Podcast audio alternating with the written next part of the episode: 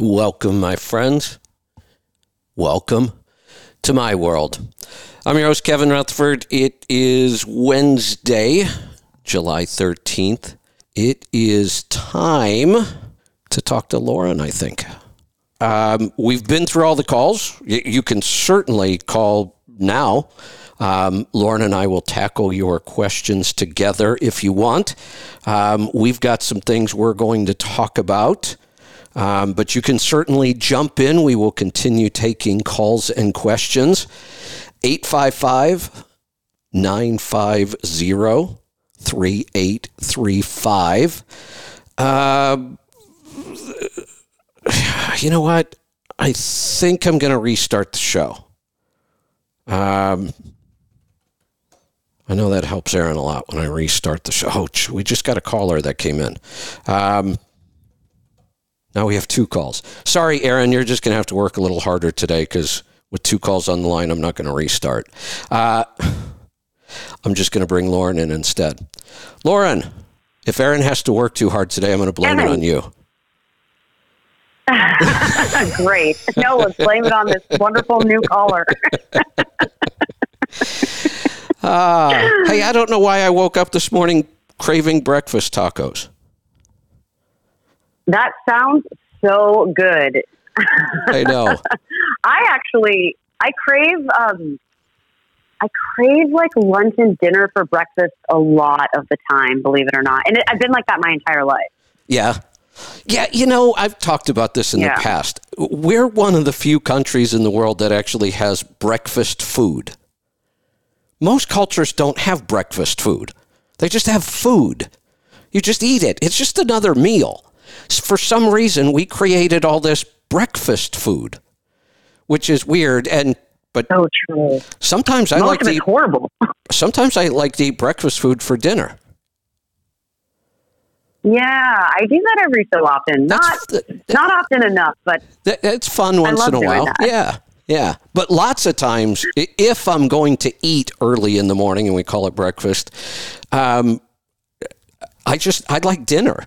Last night's leftovers make a really good breakfast most days.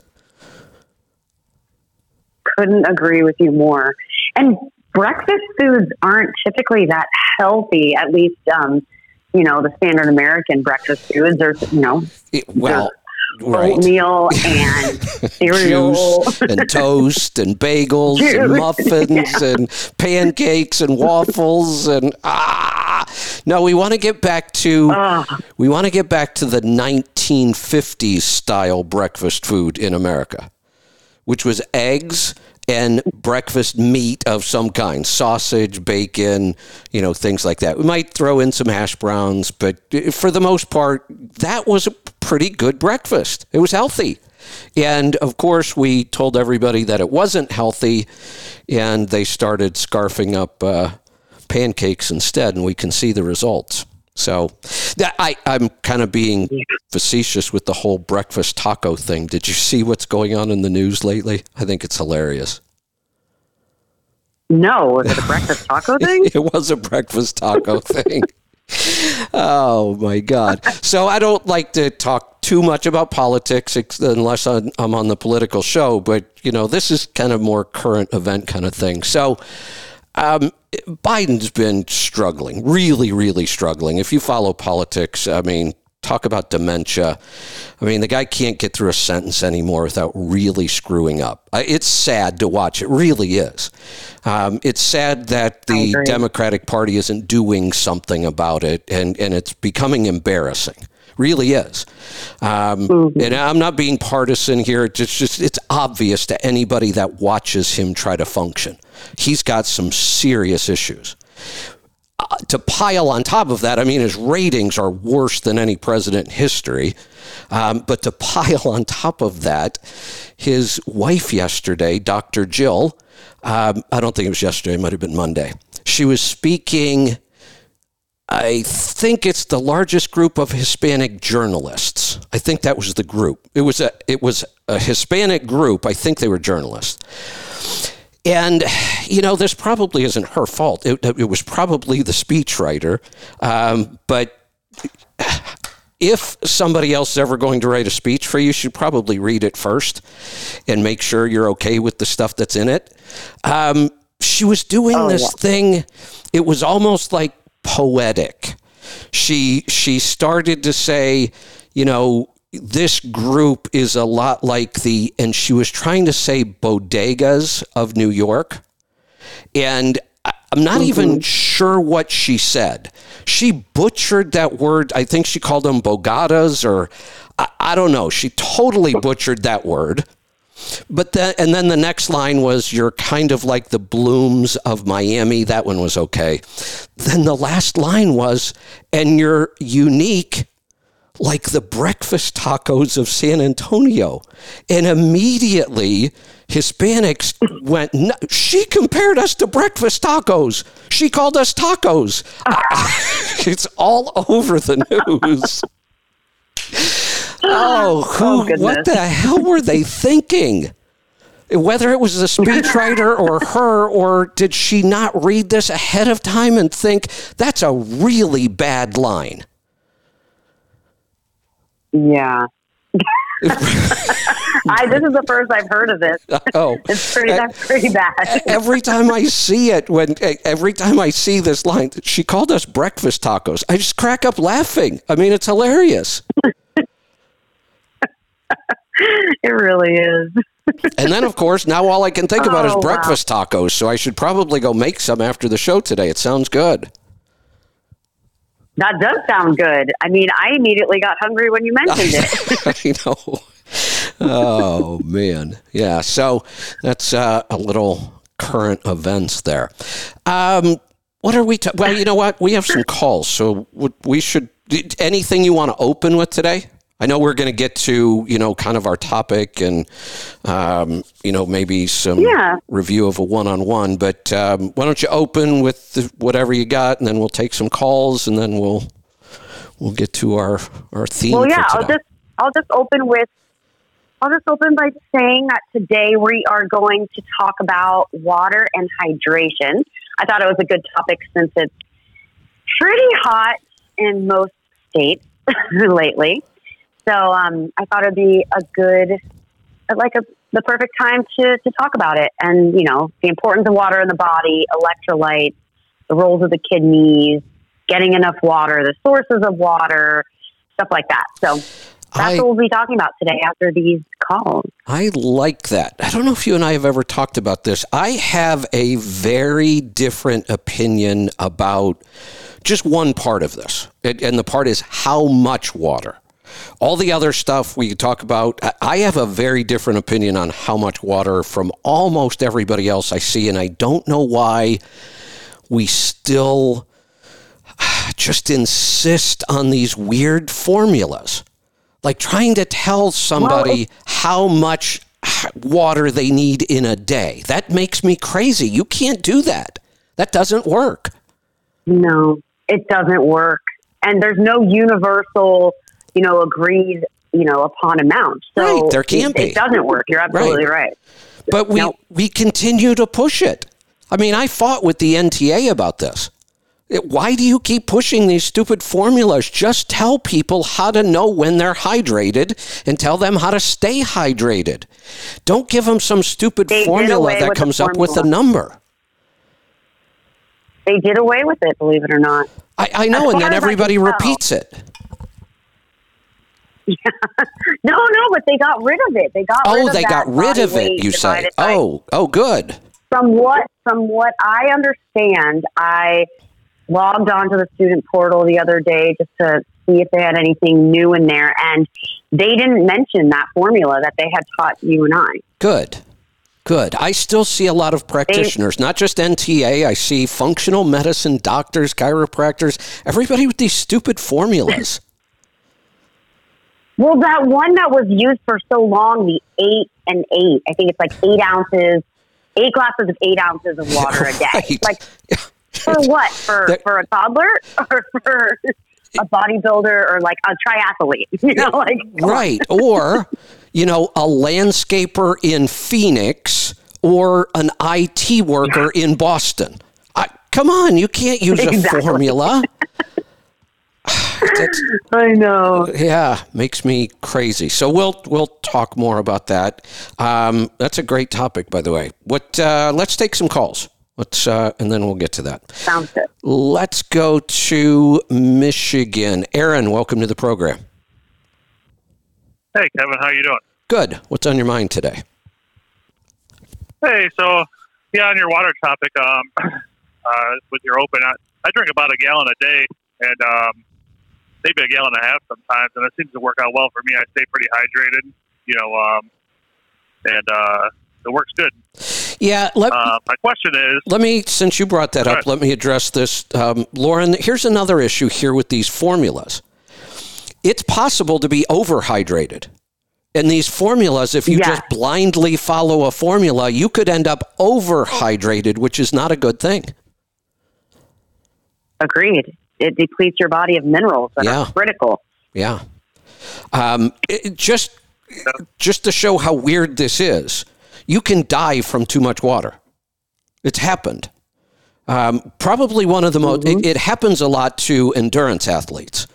They they over consume water during an event and wash so much of the electrolytes out of their body that you can have heart failure your heart needs those minerals to function properly, and you can wash so many of them out that people actually have heart attacks and heart failure from this.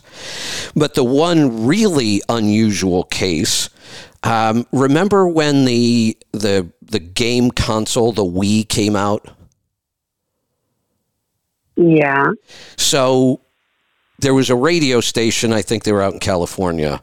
They held a contest around the Wii, and their theme for the contest was who can hold their Wii the longest.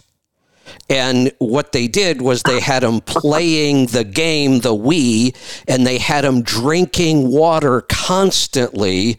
And they were seeing who could play the longest and drink the most without going to the bathroom. Oh, wow. That's Some- not smart. Somebody died. A woman Someone died. died? A woman died during that contest. Yeah. Oh, wow. Yeah. She died of heart failure. So it is an issue. some of, Yeah. some of the stuff is crazy out here. Yeah, so we, we don't want to overhydrate. This isn't one of those things where you can just say, well, if I, I know I need to be hydrated, so I'll just drink a lot of water and I'll always be hydrated. That's not the case. There is a real sweet spot here. And we want to stay in that sweet spot. Yeah. Yeah, about a gallon a day is um, pretty good for me, like a sweet spot, because I'm out and active all day. I'm a local truck Ye- driver Yeah, that's in Michigan, so that- I'm in and out of the truck all day, you know, crawling up and down trailers and stuff. So yeah, about a and- gallon a day works out well for me, you know. and that's the thing. We need people to understand, like you do, what the right amount is. Because if you tell me you're drinking a gallon a day, that that's meaningless to me. Now, if you start telling me you're active, you're out in the heat, that okay, now it starts to make more sense. But we need to teach people how to know when they're hydrated, not give them some goofy formula that doesn't work. Exactly. Well, uh, back to my original question. Um, the reason I was calling is, um, you know, I've been listening to you for a while, and you're talking about food shortages and stuff. So uh, I built a greenhouse, and um, I was looking at you know different uh, things to plant in my greenhouse, and um, I was like, well, I want to grow vegetables, but I also want a protein as well. Um, so I was going to, uh, you know, grow fish, and I came across this uh, system called aquaponics. You know, where you use the fish waste to fertilize your plants and stuff like that. Um, do you have any experience with that at all, or no? I no personal hands-on experience. I've read about it. I understand it. Um, I, I've thought about trying it myself. Um, just never really got around to it. I, I wouldn't discourage you from doing it. I, absolutely, give it a try. It looks like a pretty darn cool system, really. Like you said, it's um, it's very regenerative. The feed, um, the the fish feed the plants, and it, the water all works together, and it's it's um, kind of a cool system. So if you're interested in it, I'd give it a shot. Yeah, I figured why not? You know, you get fish and uh, vegetables at the same time. You know? Absolutely, yeah. Yeah. Now the other thing. I, I I, I, I, I don't know a lot about. I should probably do a little research. Not that it would matter. I would still do this no matter what. I don't know whether um, aquaponics creates more nutrients, less nutrients in, in the in a vegetable itself. Uh, I just don't know. Um, it seems to me like there isn't any reason why you couldn't get all the right nutrients out of it. Um, a lot of the fertilizers and plant foods I use are liquids, so. Um, but even if it, even if we knew, yeah, it's not quite as nutritious as food grown in soil, I would still do it. Um, and I, I just think that that's a great idea with everything we're dealing with in the world today. Right. That's what I was thinking. You know, I'd have a very sustainable uh, farm on my Yep. my house. You know. Yep, absolutely. So. All right, Kevin. Well, I appreciate your feedback. You're welcome. Thanks for the call. Let's go to California. Brian, welcome to the program. How's it going, Kevin? How are you? Good. What's on your mind today? Um, 19 years old and got pretty severe back issues. Don't know if you and Lauren have any uh, history or any kind of uh, experience with back issues, and maybe a diet or some stretching or some exercise maybe to help strengthen it. I'm currently laying in bed and can't move without any assistance. Oh, pretty severe. that that is severe. Um, I, yeah, I've got uh, quite a bit of experience. I'm sure Lauren has some ideas here as well. Um, let's talk about what caused this. Was this uh, an injury? Was it just something that happened over time? What what what caused the back issue to start? Well, I went to the doctor here about three years ago, and I've been racing sprint cars for the last I don't know, six, seven years, and took a couple pretty good spills. Said that if I took a hard enough hit again, that I could be paralyzed.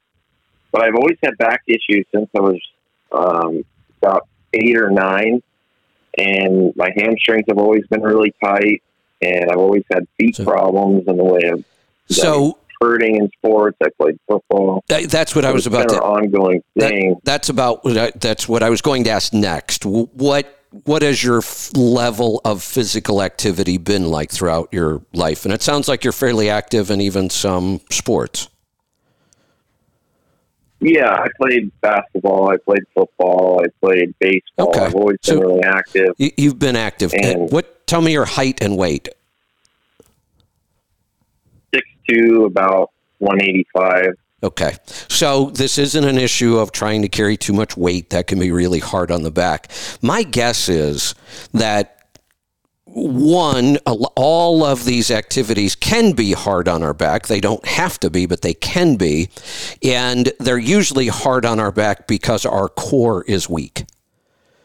And we're not getting that structural support around the spine that we need to prevent these injuries or to allow them to heal. So, um, have you been diagnosed with anything? I mean, have they said you've got, you know, fused discs or anything like that? Have they given you given you any idea of what is physically wrong? Yeah, I had an MRI, and they said um, L5S1 and um, L4 they're they're uh, protruding. Um, I'm not completely sure if that's accurate with the MRI. I'm not totally um, informed of that. I mean, I took the MRI. I think, like I said, three years ago. My dad's had two back surgeries. My grandpa had three. Um, it's it runs in the family of back issues, and they said that I possibly could have degenerative disc disease, but I'm not sure if that's really That my problem. um, first off, or is it just for- kind of a shot in the dark? First off, all of this stuff about this being genetic or in the family or that's all bullshit. There's nothing about this. And even if there was, we can't do anything about genetics. So throw it out anyway. Right. Uh, I don't believe that this is genetic at all, except for the fact that families tend to have the same lifestyle habits and the same diet. So many times they Yeah. end up with the same conditions. The, you know, the one study that, that made this so painfully obvious, and it's kind of funny actually, is they took all these families that had, you know, diabetes. The mother had it, the father had it, the kids have it, you know, the grandkids are getting it. And they said, oh, look, it runs in the family. Except it's really common for families like that. The dog has diabetes too. yeah. yeah. That hopefully that's, that's not genetic or we've got a problem. It's lifestyle. Yeah. The dog eats the same way the people do, and they end up diabetic too. So most of this stuff is not genetic. And even if it was, probably can't change it anyway. Have you consulted with a chiropractor ever?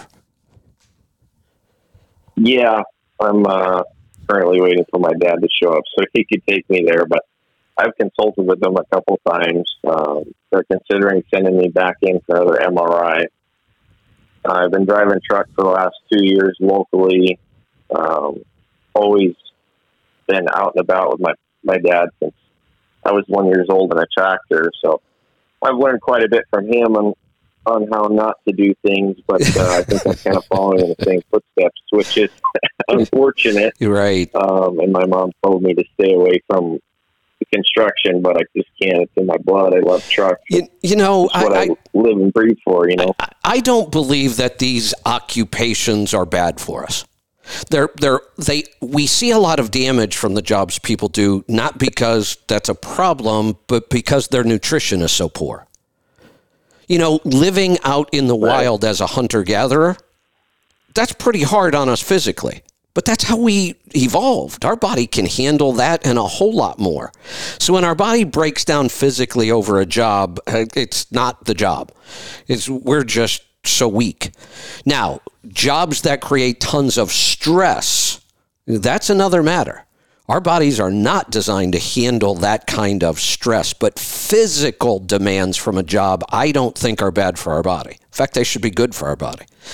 Um, so the problem here is poor nutrition. So this really is all about well, diet. I'm curious though, what kind do you do you stretch? Have you thought about incorporating stretching into, you know, your everyday? I have, but it's a matter of just being lazy, to be honest. Okay. It's well, a matter of well, getting up and doing well, it every day. Let, let me jump in here because I think there's another issue. Uh, Lauren, you're absolutely right. There are so many things we could do physically core exercises to strengthen those muscles, more stretching to keep them flexible. All those things are absolutely good. But when we have poor nutrition and a poor diet, we will have constant inflammation. You can't get rid of it when you have a poor diet. The inflammation will not go away, and inflammation is pain. And what happens is you go do all these things that the chiropractor tells you or that we might tell you, and you stretch, and you don't really get results. You're still in pain. So you think, oh, why bother? But if you if you get the diet right, then you add these other things and you actually get results and you start feeling better, you'll be more motivated to stick with all of it. But the problem is when we skip the diet and we try all these other things and they don't work, then we get frustrated and we think, well, stretching doesn't work. I've been doing it. Well, it does work, but yeah. we have to fix the diet first. Yeah, I mean, you're talking to people who are going to always go to diet first, no matter what. Absolutely, but right. In but in terms of what you're going through, I I personally have very tight hamstrings and like my my hips are are really tight and my my glutes. So, and if I don't stretch properly or if I work out and it gets really tight, then I get lower back pain. So I'm constantly trying to stretch in order to avoid the pain. And I was just visiting with my grandmother, and she has, she was complaining of really bad lower back pain. And I look at what she sits in, and she's sitting in like a La-Z-Boy style recliner. So she's kind of like, you know, got, has her back kind of contoured improperly, and she's sitting in that most of the time. And and I showed her a few stretches, you know, and she was doing them. But I'm telling you, if you incorporate, a, you know, obviously the good, the proper diet, and then you incorporate stretching on a regular basis. Going to a chiropractor, I don't believe going to a chiropractor without proper stretching is really going to get you any of the results you want. Well, I think hopefully, that hopefully your Back out. chiropractor's helping you with that too. work. that was Well, my question is, are you going, ones. Because you really need And, like uh, physical therapy is what you need. You need proper stretching. You need to be working with your fascia, with your fascia, not just with the, the, the bones. You need to be working with what's holding those bones in the wrong place. And if you're not, then you're getting adjusted and your body's pulling it, you know, those, those joints and the bones back to where they're, it wants it to go. So if you're not having proper massage and fascial release, you're not ever going to get the results that you want. So I, I'm going to recommend that you go to, um, you look up the Human Garage. I think it's humangarage.net. This guy has a bunch of videos um, showing like different um, maneuvers to help relieve, um, you know, different pain points in the body. Um, I, I, I haven't had a chance to go through all of them, but I'm sure he has one for, you know, the back pain and all of that. But you really need to be doing, you have to commit to proper stretching. And I'm afraid that with the chiropractic work, if he's not stretching you and working with, with your fascia, then it, it's really not going to help. That's You- true. Your body's just going to go right I, I back agree. to how it, how it was set. I, I agree. And one of the things I have to say when I recommend functional medicine doctors, chiropractors, whatever, that doesn't mean everyone you go to is going to be good. In fact, it's probably the opposite. It's hard to find the really good ones. But if you have a chiropractor, like Lauren says, that all they're doing is constantly adjusting you, but not working on things that will help hold that adjustment, then you've got the wrong chiropractor. I completely agree with that.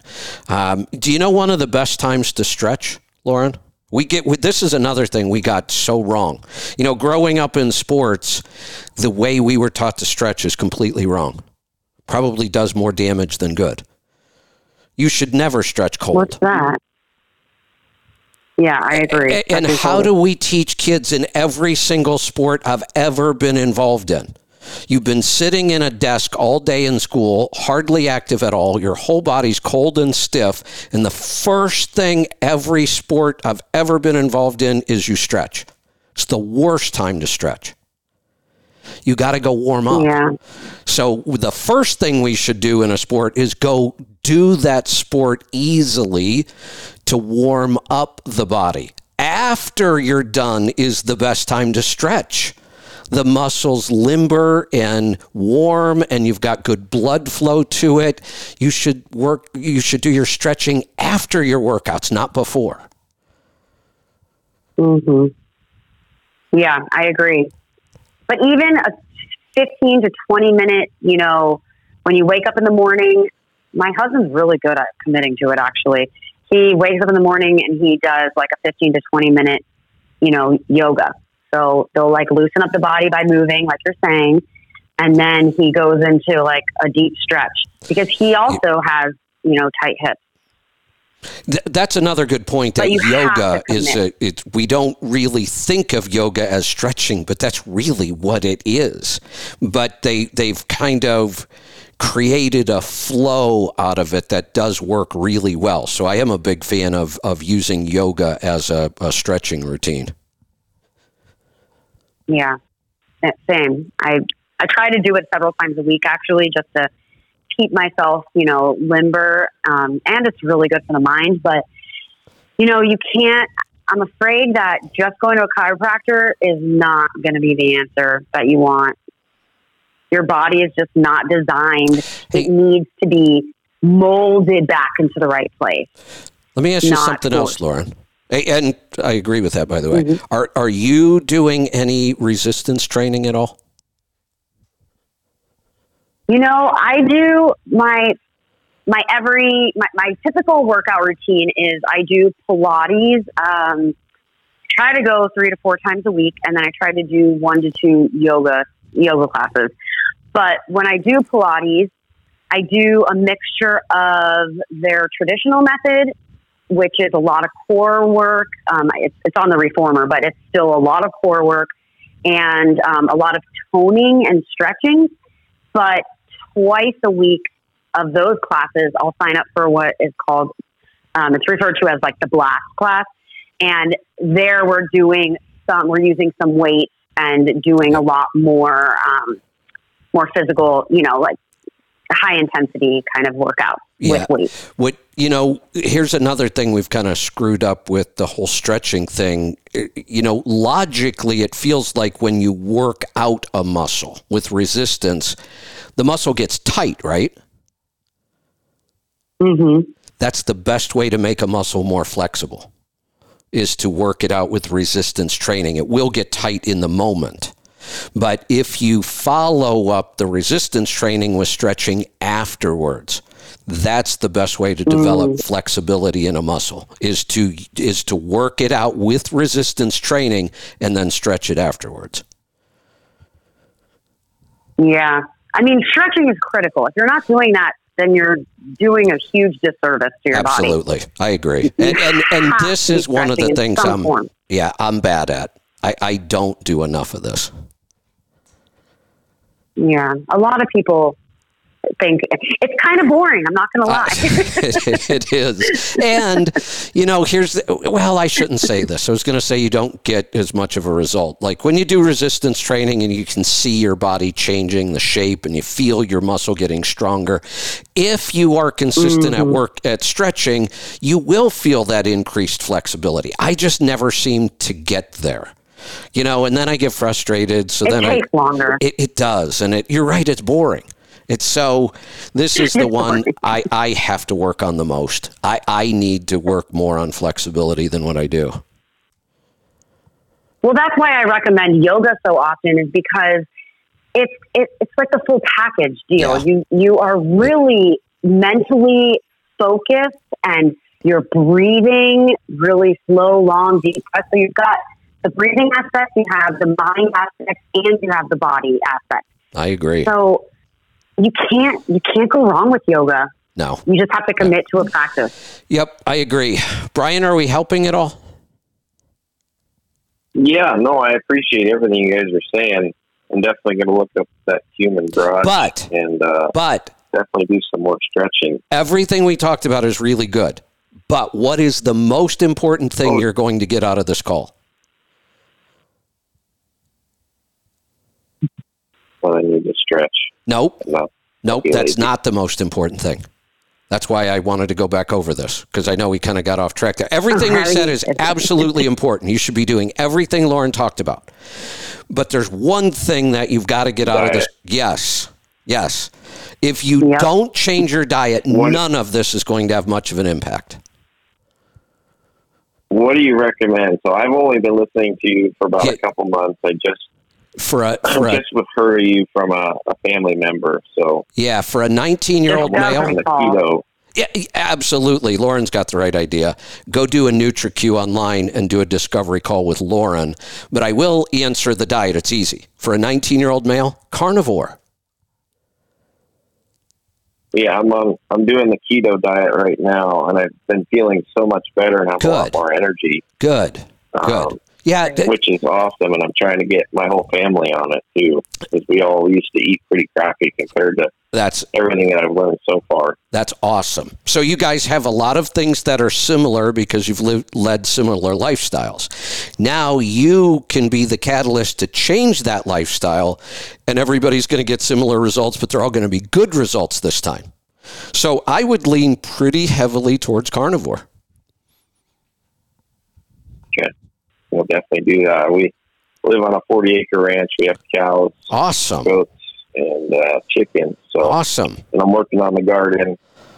Send, so yeah, perfect. Uh, perfect. Excited about that. Yeah, perfect. Send me a goat. I've always wanted a goat.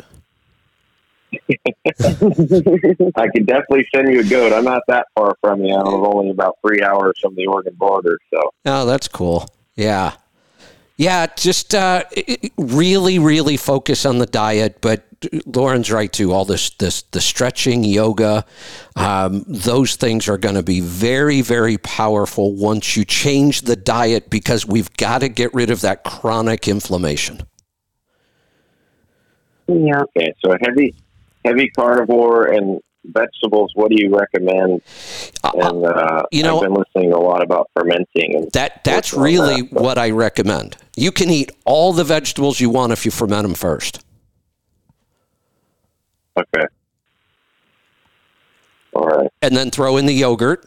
You know, Any- if, if, if you've heard us talk about the L. reuteri yogurt that increases testosterone levels, that's good for muscle health. So, uh, and and that's fermented. So, yeah, the idea of eat all the animal products you want and and make it a nice variety. How do you feel about seafood? I love seafood. good. Make sure you're eating seafood two or three times a week and focus on tuna and salmon, mackerel, sardines, things that are really, really high in fat. We want those fatty fish. You know, white fish is nice and it tastes good, and but it's not all that nutritious, honestly. We want those really fatty fish tuna, salmon, mackerel, sardines. Um, I would be doing that two or three times a week. I would be doing organ meats two or three times a week. And if you don't like organ meats or they're too hard to incorporate into your diet, we have the organ meat supplements in our store. And, and it's they're almost not supplements. It's almost just another form of food. The ancestral supplements, all they do is take the organ itself and dehydrate it or desiccate it. So it, it's really food in, in another form. And if you can't get enough organ meats in your diet, this is a great way to do it. But if, if you do that, focus heavy on carnivore, seafood and organ meats or the supplement, and whatever vegetables you're going to eat, try to eat them fermented if you can. You're going to be amazed at the results. Okay. Oh, I really appreciate everything. I got to Oh. get my dad.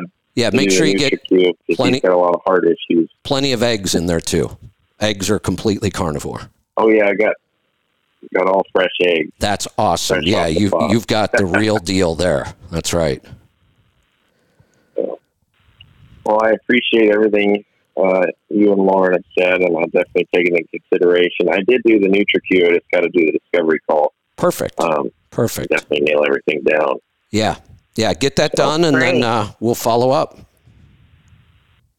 I appreciate everything again. I'm gonna try to get up and see if I can't get to the chiropractor and start there and keep moving forward.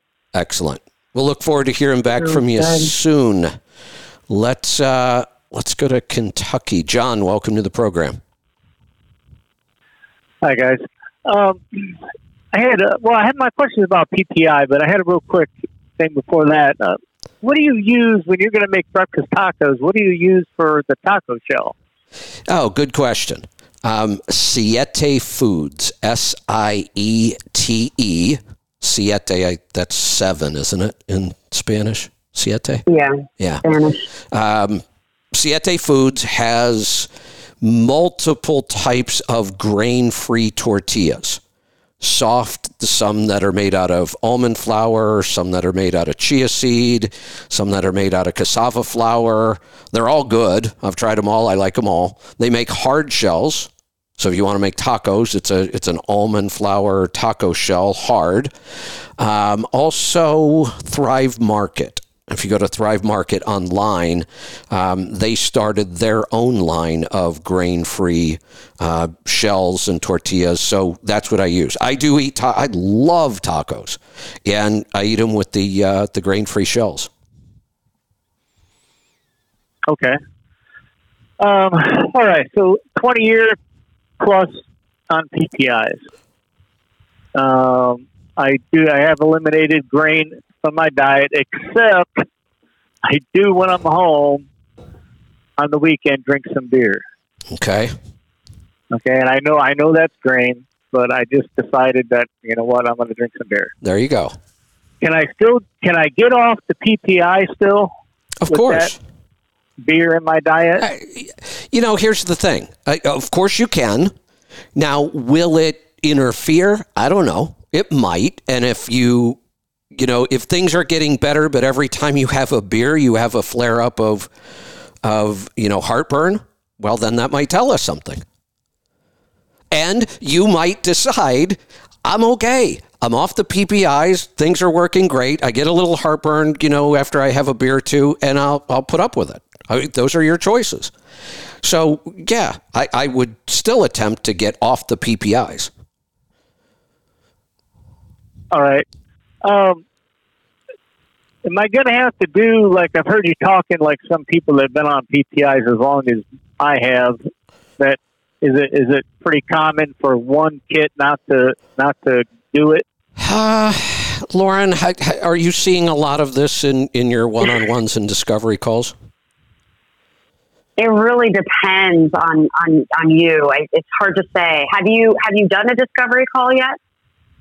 No, no, I have not. And actually, I take a PPI in the morning and at night. So I take two 40 milligram Ooh. tablets a day, and I've been doing that I, for many years. It might be more difficult for you. It might be yeah. a little more difficult for you, but the only way to really tell is is by doing it. But I have to say that if you've already been working on your diet, which it sounds like you have, then the, the chances of you, you know, having a better result are, are much, much better in my opinion. Um, you know, a lot of the, the time hydrochloric acid is, is not, you know, we're not able to produce it because we're low in, in nutrients. But if you're, you know, you know, but then again, you're taking a PPI, which means that you're not digesting properly, right. so you're not absorbing those nutrients. Yeah. So, but it should, you know, it, it should help that your your diet is better. But you definitely want to be eating a nutrient dense diet while you're you're you're working towards it. And um, there's really no no way to tell for sure until you've actually gone through it. So right, it's going to be a trial and error. And and, and I got to tell you, it's really going to be based on you being able to tune into your body and really recognize what's going on. Because it's not it's just like everything. It's not a one size fits all you know you know thing. It's you're going to have to play around with it and see what's working and what's not and finding your proper dosing for you know the the HCL supplements and all of that. It's going to be some trial and error. So Lauren is absolutely okay. correct and let's look at this another way. Worst case scenario, I've seen people take three entire kits before they finally get off the PPI. That's the worst case scenario I've had so far three kits. So you can either start this and it might take three kits and you'll be done, or you don't start it and you'll suffer with it the rest of your life. I, I don't know any other option. Right, right. Um, I have a question. Though. I, I do. How I am eating my. I mean, you know, I'm eating stuff. You know, is just from the normal grocery store. Um, that won't have a huge impact on this particular issue. I, I really, you know, I, I, had a note in my open this morning and I missed it, and I want to go back to it now. Um, I get a lot of calls where people say, I'm eating keto, I got all these benefits, but I still have this problem. And then they'll say, when I ask, tell me about your diet, they'll say, well, it's dirty keto or it's dirty carnivore. If you find yourself saying that, I'm eating keto, but it's dirty, I'm eating carnivore, but it's dirty, well, you've already answered your question. What do you do next if you still have problems? Anybody? Go to cleaner meat. Yes, and oils and nutrient dense. Yeah, and yeah. don't eat at restaurants. Okay, so when we say to ourselves, yes, I, I got all these benefits, I'm eating dirty keto, but I still have this. When you say that to yourself, you already have the answer. You got to clean up the diet to get to those next couple of issues. Mm-hmm. Okay. But in this case, I want to go back to that. In this case, it's not a huge factor the the difference between really well raised meat and factory farmed meat has somewhat of an impact on this issue, but it's not huge. You know, more of this is going to come back okay. down to what Lauren said tweaking, finding the right doses, and just working through the kit until we, because we do have this conundrum you're not building good stomach acid because you're not getting the right nutrients. Well, no matter how good your diet is, if we're not digesting them, you're not going to get the nutrients. That's where all the supplements come in. We got to jumpstart that whole process. And like Lauren says, it, it, you just have to work through this and tweak things. Here's the good news I've never seen this fail yet, not once.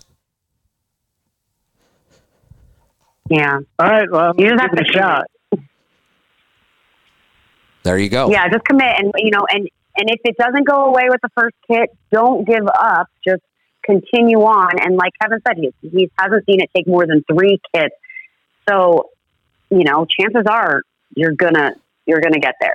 Yep. Chances are really good you're gonna get there. Yeah, you, you'll you'll either succeed or you'll become a new story for me to tell. One of the two.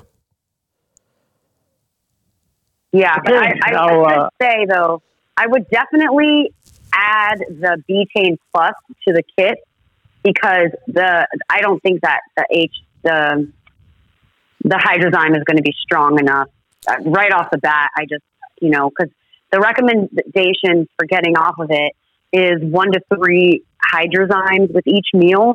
That's how we're supplement, uh, supplementing the hydrochloric acid.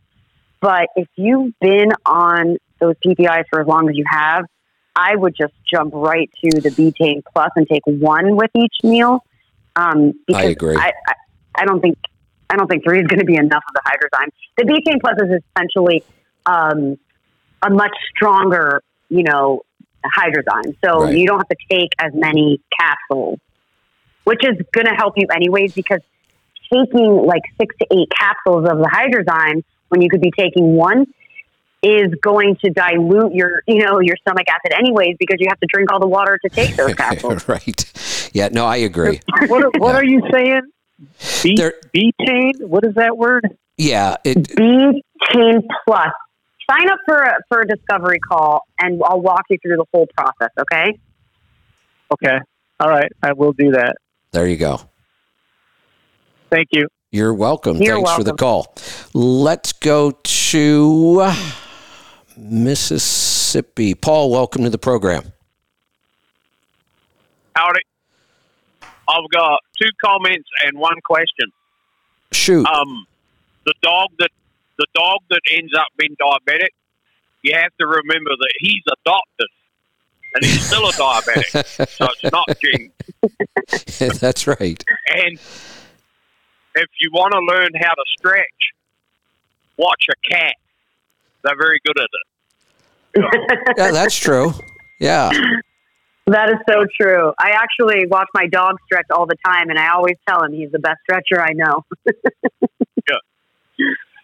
So, my question is: uh, years ago, I used to drink a lot of Gatorade. You know, because everyone was like, "Oh, you need if you're outside working in the heat, you need the electrolytes and everything." And then, uh, it was probably when you started on the health show that I decided I'm getting rid of that sugar. I'm not doing the Gatorade anymore.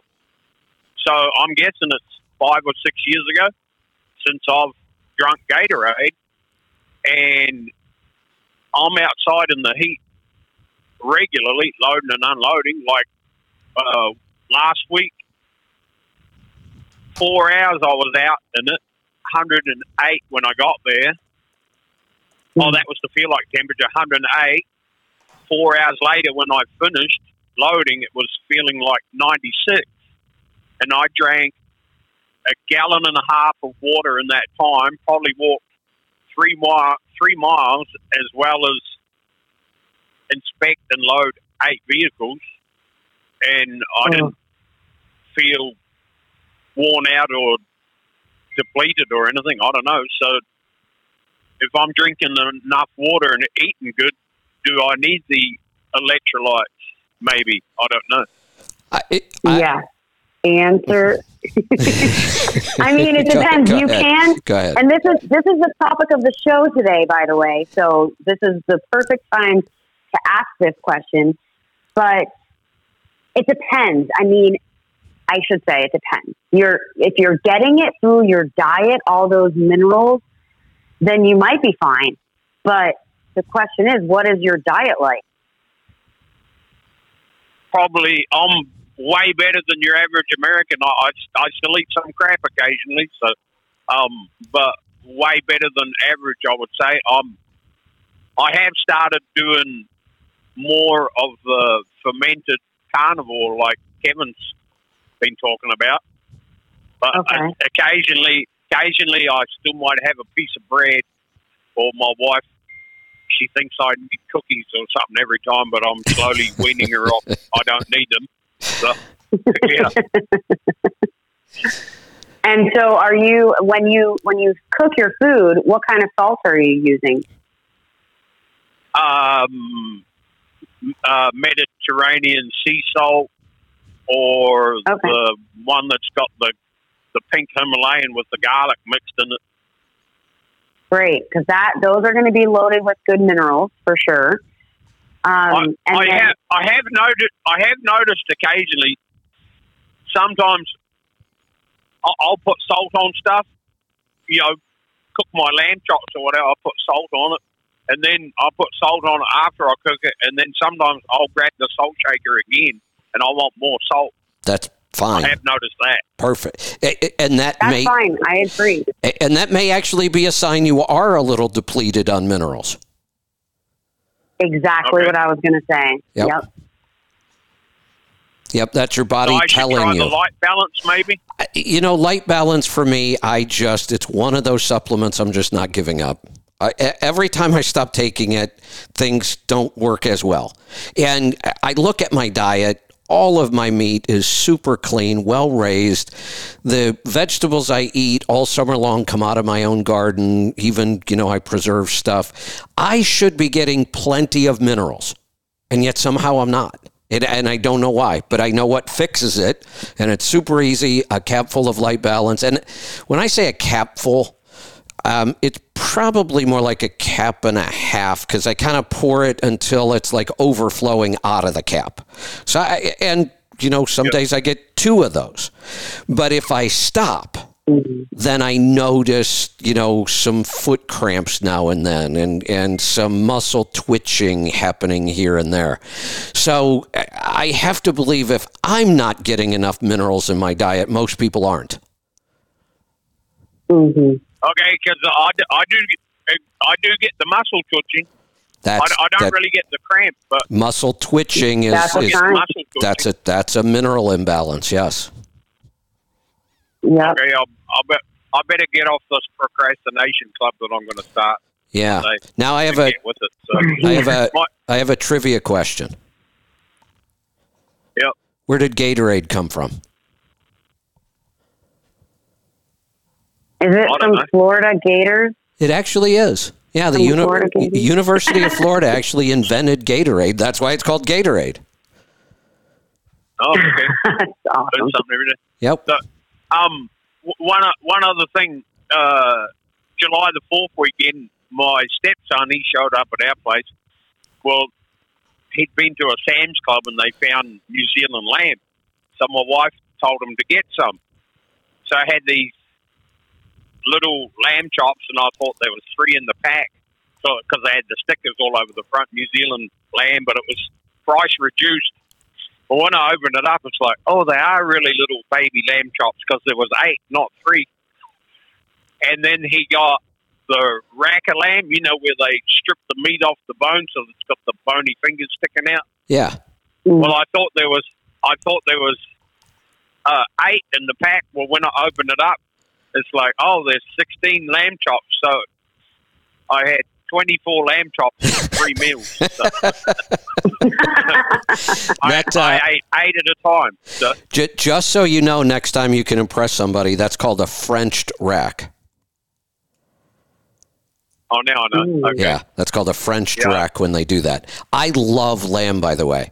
And those little tiny, I call them lamb lollipops. You get like one good Yeah, bite. That's what they like. Yeah. Yeah, you get one really good bite of meat, but it is one of the best bites of meat I've ever had. So tender, so much Oh, flavor. I love those. I those. love it. I know. Ah, yeah. Well, I, that that that French cut, they, I think they're ripping me off because they stripped that little bit of meat and fat off there that I could have had. Yeah, and you know the, the the sad part that probably ends up in dog food somewhere. Well, the No. lucky dog. Yeah, I know. hey, speaking of, since we're talking about lamb, I have a, a new, I don't know if I'd call it my favorite cut of meat, but it's certainly a new cut that I really like. I've made it twice now. I'm getting ready to order some more. Mutton neck. Oh yeah. I, don't- I don't know if I've ever had it. Maybe I might have had it when I was a kid. I don't know. So it, it's Because I'm guessing it. It may be it may be cheaper because it's a mutton, but it's quite possible I've eaten it. Yeah, it's cheaper because it's mutton. It's a, it's an older lamb. Well, yeah, it's an older lamb. A lamb is a baby Sheep. sheep. This is a, a two year old sheep, at least two years old. If it was between, if it's less than one, it's lamb. If it's one to two, it's hogget. If it's more than two, it's mutton. Just so we know, um, and it is, Wow. and it Yeah, I is know. the neck, and I, it's a little funky because it's the vertebrae, and it moves like a neck. The vertebrae when you're so it's it's it's a little weird, um, but It's a it's a flex it's a flexible lamb chop. that's right. Yeah, that's right. Um, the flavor is incredible. It is loaded with collagen and gelatin. I mean, you can feel it. There's so much collagen and gelatin in this mm-hmm. meat. It's so rich. And the way I cooked it yesterday was incredible. I put it in my sous vide for 24 hours and it was just amazing. So I'm going to order me a couple more of those. They were really good. Because that, Yeah. that's one that's one that's one way for me to be insulting and people don't even know it. I just say you're just a silly old mutton head. That's right. Hey, I think But most most people don't even know what I'm talking about.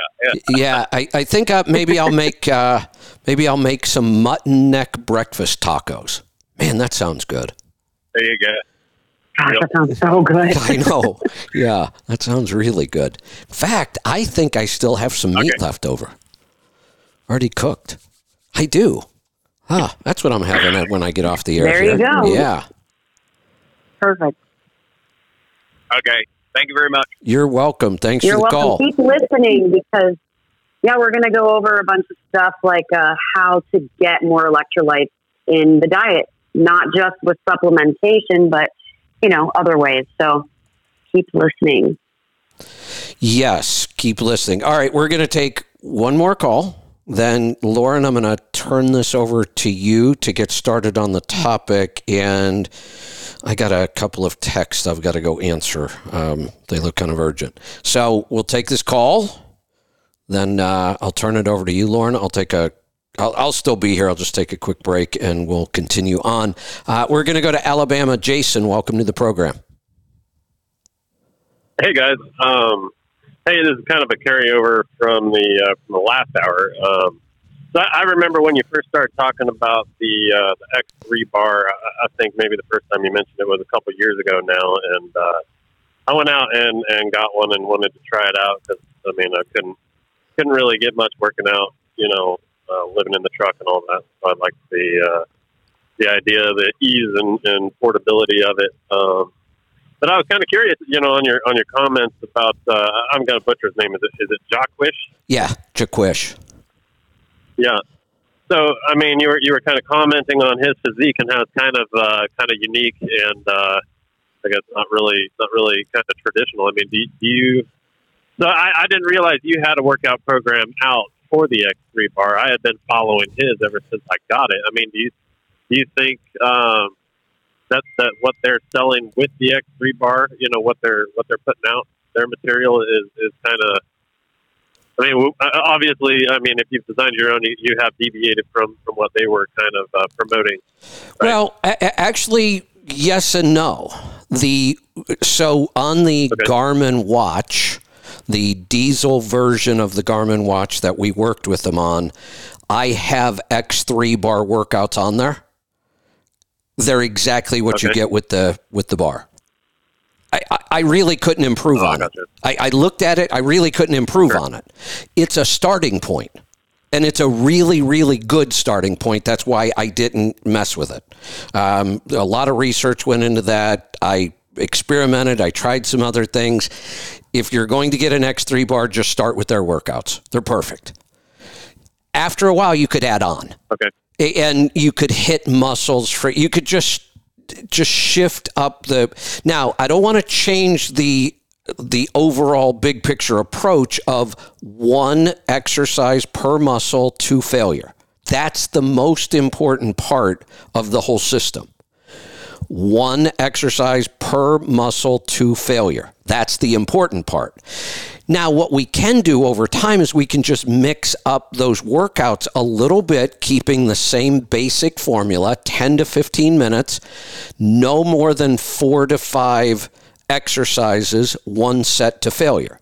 But if we shift them just a little bit, if we on our on our chest press if instead of pushing straight out from our chest we start to push down a little bit. That would simulate more of a decline bench press or we could push up at an angle. That would simulate an incline bench press. We could do the tricep press standing up over our head instead of standing up pushing down. We're, we're just tweaking a little bit to start to hit those muscle groups from different angles. That that's really all I'm changing. Okay, I see.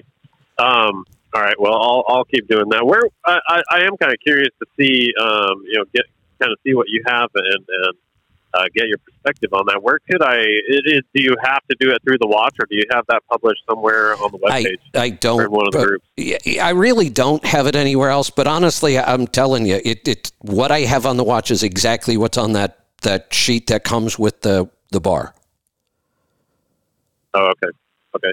Now, Um, also on the watch, for people who don't have the X3 bar, I put two other total routines on there. One is just strict body weight. You have no equipment whatsoever. You just got to work out with your body only. So that's my workout. And then I also created a workout for somebody who carries adjustable dumbbells. So I, there's a body weight workout, an X3 bar workout, and an adjustable dumbbell workout. Okay. Um, so from from more of a uh, the nutritional standpoint, I know the uh, traditional thinking within like you know uh, weightlifting communities is like one gram per of protein per pound of body weight. What's your take on that, man? Because I mean, I'm I'm eating carnivore, and I mean honestly, I just don't have the appetite for that much. You know, like then don't eat it. uh, That that's that's Okay. it- the- Yeah. thinking we need all of that protein is incorrect. I don't care how hard you're working out. You don't need that much protein.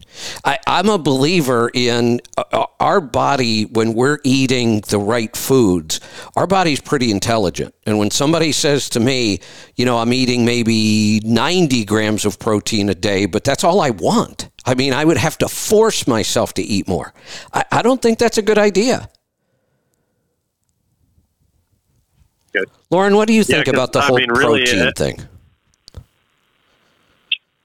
You know, I think that, I mean, I really just have to go by what Dr. Paul Saladino says. And, I, you know, because he, to me, is the one who, he's the brains behind the whole carnivore thing. Um, but in terms of protein, I mean, I, if you're if you're not craving it, I, I believe that our body tells us what we need, and if we're paying attention to it, and if you can't stomach large amounts of protein, then I don't think that you need to worry about it. I don't think you need to force it down. Um, now, if you start noticing like that you're you have muscle wasting and stuff like that, then that's a different story. Then, but if you're if you feel good, you are building muscle, and you are comfortable eating the amount of protein that you are, I think you should just stick with what your what your body's telling you. And, and the one thing I am absolutely against, I don't supplement protein ever. Yeah, I, we I'm just about a, that last yeah, I'm just a believer. You can absolutely get more than enough protein in your diet. And and again, it's it's no different yeah. than water. These formulas that we always try to use, I'm just not a big fan of them. Look, if you're eating carnivore-ish and you're not getting enough protein, how would that even be possible? I mean, you're eat, and I tell people if you're hungry, eat. If you're still hungry, eat more. If you're eating every time you're hungry and you're eating mostly carnivore, you have to be getting enough protein. There is no way our body yeah. would require supplemental protein. I just I don't I don't see that ever. Okay. Yeah, I mean at this point I uh, speaking somewhat broadly, I, I really like I could do one meal a day and be fine. I mean, I am eating a very uh, heavily, uh, very heavy carnivore diet. It's it's pretty clean, uh, quality stuff. Um, you know, I, I can do uh, half a dozen eggs with some cheese and some butter and a ribeye. You know, and, and there you go for for the morning, and that's that's all I want for the rest of the day. I, I could go to bed and never be hungry again, and I just didn't. I mean, I think that's know, perfect. Not even close to a gram per pound, you know. So, but but again, okay. I, yeah, um, there there is no way you're going to suffer muscle wasting. It's just not going to happen. Okay. Yeah. Okay. And you would know right away. Exactly. Yeah, yeah. It, it, that that's plenty of protein. So what do you what do you think about you know like so there, there is a, a small market that I've been able to hit that, that does a lot of uh, you know uh, locally sourced meats and and you know grass fed and grass finished. And and uh, the lady that runs the place uh, I've talked to her about kind of how she she vets her um, you know her her vendors. And um, you know it sounds like she's she's got a pretty pretty strict standard that you have to meet to be able to uh, be put in the store. So I buy I buy as much as I can from them, but it's Good. really small, and I always feel bad about cleaning out their freezers. um, I mean, if, hey, if, hey, hold, hold hold on. Let me help you with that. Don't ever feel bad about buying too much from a vendor. They can always go get more. Yeah, that's right. a bad problem. That's a good problem. Exactly. yeah, you know, right. if if, if right. people buy so much stuff out of our store that I have to go order more, that's not a bad thing. gotcha. okay. Well, uh, I mean, I, I have so I, have been trying to more or less just leave some for, for other people, but I guess I guess I'll stop doing that. But right. um, I was I was just kind of curious, you know, even in even in like the main groceries, like a Kroger store or something, if it says 100% grass fed, I mean, does that mean that it's grass fed and grass finished? Is that no. is that going to be a similar quality, or is that no? No, okay. In fact. Okay. If it just says grass fed, that's meaningless. There are no rules, there's no right. requirements, and technically every cow was grass fed at some point. So th- mm-hmm. that's just a meaningless term. Even if it says grass fed, grass finished, we have to trust that they're being honest because there isn't really any requirements or oversight on any of these terms.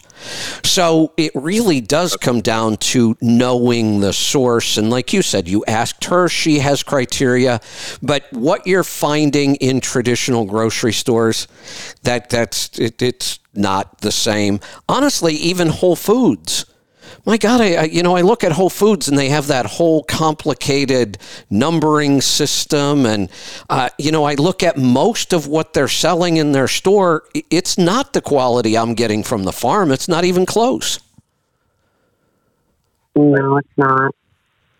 Yeah, and I mean, I think I think you know, kind of going back to what you were talking about with the brisket earlier in the show. I mean, there's so much more flavor in the ones that I'm getting from that little market, yes. you know, versus what what what they're selling in the store. I mean, it's just I, I look forward to those days where where I'm going to have one of those over over you know just having uh, just having store bought meat, but. Yeah, yes. I guess I won't feel too bad about cleaning out their freezers anymore. Then. no, clean them out. They'll go get more. Exactly. That's right. Yeah, yeah. There you go. All right, guys. Well, I appreciate it. All right. Thanks for the call. All right, Lauren, we've managed to uh, clear out the calls for now. If you want to keep calling, you can. Uh, but now that we have a break, um, Lauren, why don't you jump into our theme for today? Sounds good. And it's so great that we had a call about our theme today. I wonder if talking about it or mentioning what it was kind of sparked that in him. But um, I definitely want to end the conversation with some more tips on how to boost your electrolytes. So today we're talking about water and hydration. And it's just, it's interesting because water is the most important nutrient in the body, but it's hardly discussed. It's not something that, that is typically talked about. So, um, you know, we can survive for weeks without food, but you can only survive a few days without water. So I just wanted to go over a couple things and just, you know, I don't know how many people actually know that our body is made, uh, our total body mass is 60% water, which I thought was really interesting that the average person is 10 to 13 gallons of water. And one thing to note is that many Americans are living in a state of chronic dehydration and have no idea that, that that's what's going on. So, you know, my first question for people when they tell me that they have headaches all the time is okay, well, how much water are you drinking? Because really, a lot of the people that, that have these, these headaches, I'm learning that most of it is caused by dehydration, just a, a low level of dehydration that they're not even realizing it. And so, um, you know, there are so many roles of water in the body. So I think it's important to talk about, you know, the roles that that you know that water kind of play. Um, and one of them, as we know how important this is, um, that water carries oxygen to all of the cells of the body. And without water, we're not able to oxygenate the body. So, really critical for keeping our oxygen levels, you know, at, at a high place um, in the upper 90s. So, really important there. Water also transports nutrients throughout the body.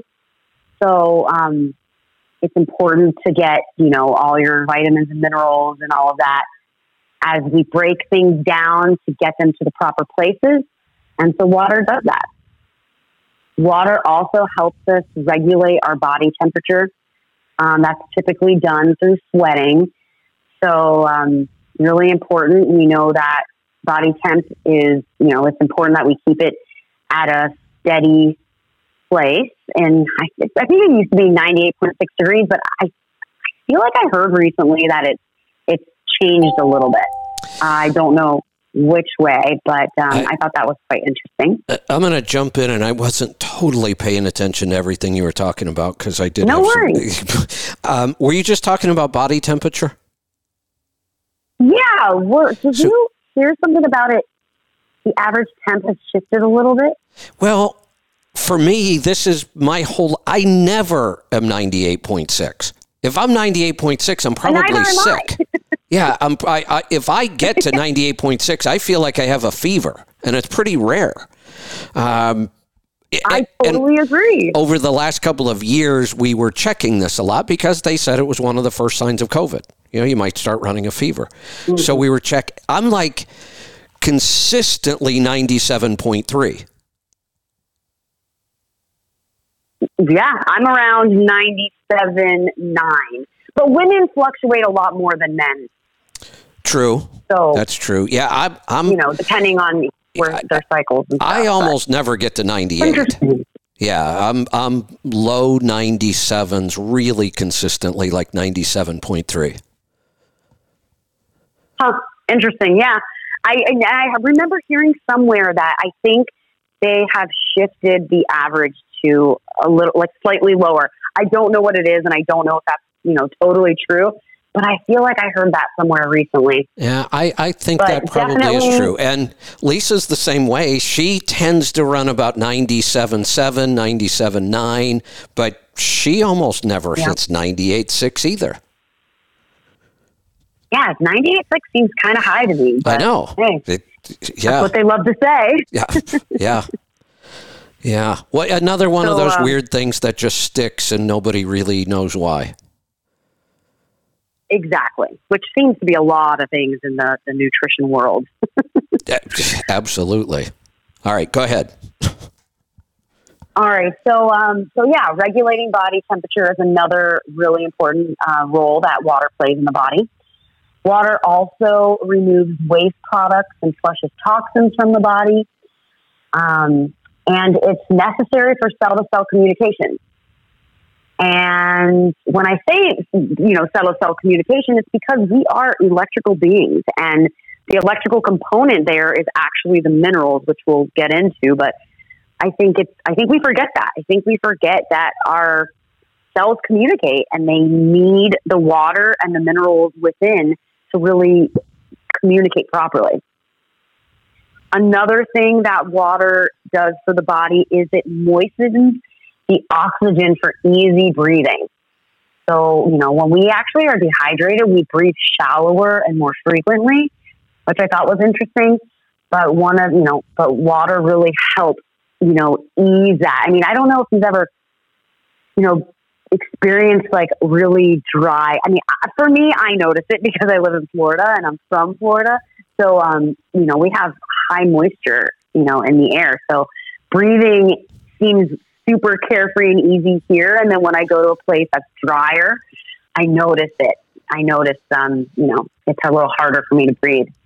Yeah. Um, and then another thing I'll mention. Uh, I'll tell you, I've, I've experienced the two extremes. Um, I moved from Florida to 9,000 mm-hmm. feet in Colorado.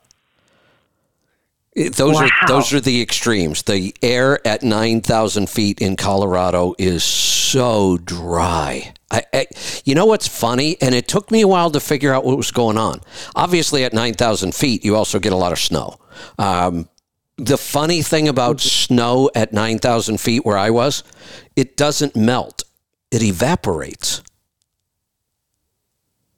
Huh. You could get a bunch Never of snow. Thought about that because it's just so dry. Yeah, you get a bunch of snow, and then throughout the day, it's disappearing, but nothing's wet. And you look at it, you go, well, that's weird. What's going on? It, it's because the snow isn't melting. The air is so dry, it's evaporating right into the air. Wow. That's interesting. I never thought about that, but yeah, you're right. Then the other crazy thing that happens, and I don't understand the physics behind this, but static electricity, when it's really dry, oh, you, walk around, and when you go to oh. touch something, you hear the zap. It's that loud. You're so right. When I'm sleeping in Colorado, and I shuffle under the covers, I actually see sparks. you can see them. I know. Yeah. Yeah. That's how dry it is. And then I, when we left Colorado, we went back to Florida. So I've experienced those two extremes a couple times. I mean, don't you just breathe so much easier in Florida because of the moisture? Yeah, I don't you know, a lot of people would probably say it's harder to breathe. The air is heavy, but I think when you're used to it, it is heavy. Yeah, the air is heavier. So some people feel like it's harder to breathe in high humidity. But I think what it is, I mm-hmm. think it's much more comfortable to breathe humid air. I think that's the difference. I, I don't I don't know if easy or hard is, is the right word because sometimes breathing that really yeah. humid air feels like it takes more work. It, it, it feels like the air is heavier, but it's it's much more comfortable to breathe that humid air. Yeah, maybe that's what it is. It's it's it is definitely a comfort thing.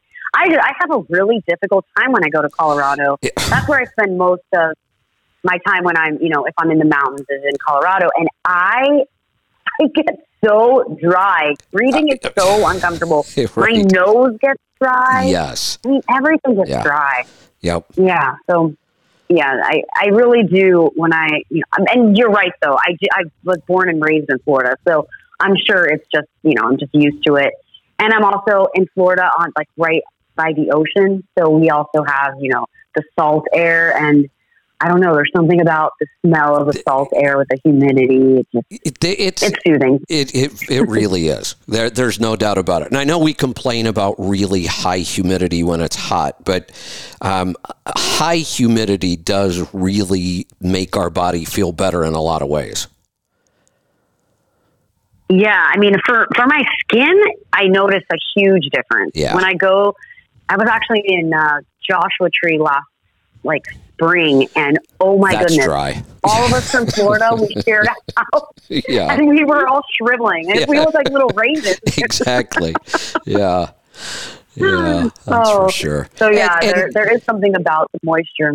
And there's another factor when it comes to how much water we should consume. What? Oh, the The yes, humidity of where we are. Yeah. Absolutely. You're absolutely right. And we will talk about that because you're right. That is definitely one of the things that really plays, you know, plays a part in how much water. So, um, so we can't talk about water without talking about electrolytes, obviously. Um, you know, because water depends on electrolytes for proper absorption in the body. So, you know, we talk about this a lot, you know, with the Lyte Balance, um, you know, supplement that, that we sell in the store. It's such a great one for for the those top three minerals that that we're really looking to balance. Um, there are a handful of minerals, but the ones that we really focus on the most are going to be sodium, potassium, and magnesium. Calcium is another important one, but you know the the important thing is, is the balance, the ratio. You know, and and the two that really stand out the most to me when I work with people is the sodium potassium uh, ratio. Um, the, the importance, you know, comes into play with blood pressure and cardiovascular health because really our Paleolithic, you know, hunter gatherer ancestors got so much more potassium from the fruits and vegetables and the, the roots and other plants that they were eating. They were getting around 11,000 milligrams of potassium a day. Um, and now they're you know we're seeing much much lower potassium. We're seeing that many people are getting as low as 20 you know 2000 milligrams a day 2500 milligrams a day. So that's just a fraction of what you know our ancestors were getting. And then the sodium aspect of it now we're getting so much more sodium than potassium. So everything's reversed. So the ratio of sodium to potassium by our ancestors was 1 to 16, sodium to potassium, 1 to 16. And now we're seeing more of a 1 to 1 ratio. Oh. Oh, about- yeah, that's awful. Yeah. It's really, really off. And people don't realize it, you know. And, and, and I, I don't know a lot about um, diuretics that, you know, the, the diuretic drugs that, that are prescribed for people with high blood pressure, Kevin. But I do know that when it comes, you know, to, to high blood pressure, it's really, from my understanding, it's yes, of course, the sodium can be high, but that typically is a result of the modern diet where we're getting, uh, where we're, the sodium is coming from processed foods and refined table salt, which is, you know, it doesn't have any mineral content left in it once they refine it. Right. And it's got nasty So- chemicals. And yes, and then you add on the nasty chemicals in there. So yes, you're absolutely right. But if we, if more people were using, you know, proper whole salt, like, you know, sea salt and Himalayan salt and all those kinds of salts, then they're they're they're be getting a lot more of the mineral content than than they are when they're just eating refined salt. So I think that that definitely plays a role. But then, you know, when I really thought about it, processed foods, processed foods, like we were, like I just mentioned, contain high amounts of sodium, the refined salt, but the processing methods also cause potassium depletion. Ah, good point. Not to mention, not to mention that they're also to keep a shelf life. These processed foods are dehydrated. So these people are eating. We've got people eating tons of processed foods. They're dehydrating themselves because of this. Plus, their minerals are completely off off balance. So I think that it's important to really incorporate a lot more potassium rich foods um, in the diet, which come from things like chicken, beef, salmon, clams, crab, turkey, pork, and then other, um, you know, plant foods like avocados and bananas and sweet potatoes, mushrooms, and stuff like that. So I thought that was really, you know, an important thing to mention that the reason that our sodium potassium ratio is so off is because of the modern diet and specifically these these refined, you know, salts that, that we're loading our foods with when we really should be using these full intact salts that have all the, the mineral content in there. Absolutely. Good stuff. Yeah. So, you know, the, the functions of electrolytes in the body, you know, the, the main function is a good pH balance, you know, for the blood to help maintain a pH balance. That's what minerals really are, are important for. And they also serve as cofactors for um, enzyme activity. So things that, that our body needs to do in order to, you know, one of the things that we should mention, minerals are really important. And so uh, water in the body is really important for digestion. You know, our digestive juices, obviously, a lot of them are liquid form. So we need, you know, we need the water to, to produce those. So, really important um, water and getting the proper forms of electrolytes to help keep, you know, the water in the body. So, absolutely. I thought it would be, I thought it'd be important to mention the kidneys and the roles that they play, mainly because you know they're they're filtering, they're they're filtering, you know, waste um, waste products and really kind of keeping homeostasis in in the body so that they they um, they regulate the blood volume and the blood pressure, as well as the pH of the blood. Um, so really important there. And then the kidneys also produce calcitriol, which is the active form of vitamin D, which regulates calcium homeostasis. So making sure that calcium stays in the bones and in the teeth and in the places that it's supposed to be and not depositing in places that it shouldn't be, like in the arteries and other soft tissues, um, like the joints and stuff like that. Or in the kidneys, kidneys as kidney role. stones. Yes, absolutely. Or in the kidneys. Yeah. You're absolutely right. We see that a lot. A lot of um, calcium deposits, you know, in the joints as gout. Yeah. And then in the kidneys as kidney stones and it always is something that that we're trying to avoid. So really keeping your body hydrated, making sure that you're getting the proper electrolytes, the proper balance of electrolytes, and all of that is is really critical there. All right. So we now so, know this is really important. We need to stay hydrated. Lots of people are not staying hydrated. We've said we don't believe in the formulas, they just don't work. So, how do we teach mm-hmm. people how to stay hydrated? Well, it's going to be really listening to your body. Okay. So, thirst is really important. You know, there, I think it was a rumor where they said if you're thirsty, you're already dehydrated. I'm not sure how much of that really is true, but thirst is, is really important because our body is regulated. It regulates our, our water so much so that just a drop of 1% to 2% in water triggers thirst, the sensation of thirst in the body. You know what I could so, say? I, I agree with you that that's not a completely accurate statement. What I would say is if somebody's chronically thirsty, they're dehydrated. Yes. I totally agree with you. Yeah. There. Yes. Yeah, I, I agree. You shouldn't be chronically thirsty. Right. Just because I'm thirsty today, it, it, I don't need to panic and think, oh my God, I'm dehydrated. But if you are always thirsty, if you're chronically thirsty, it, you, then you're probably really dehydrated.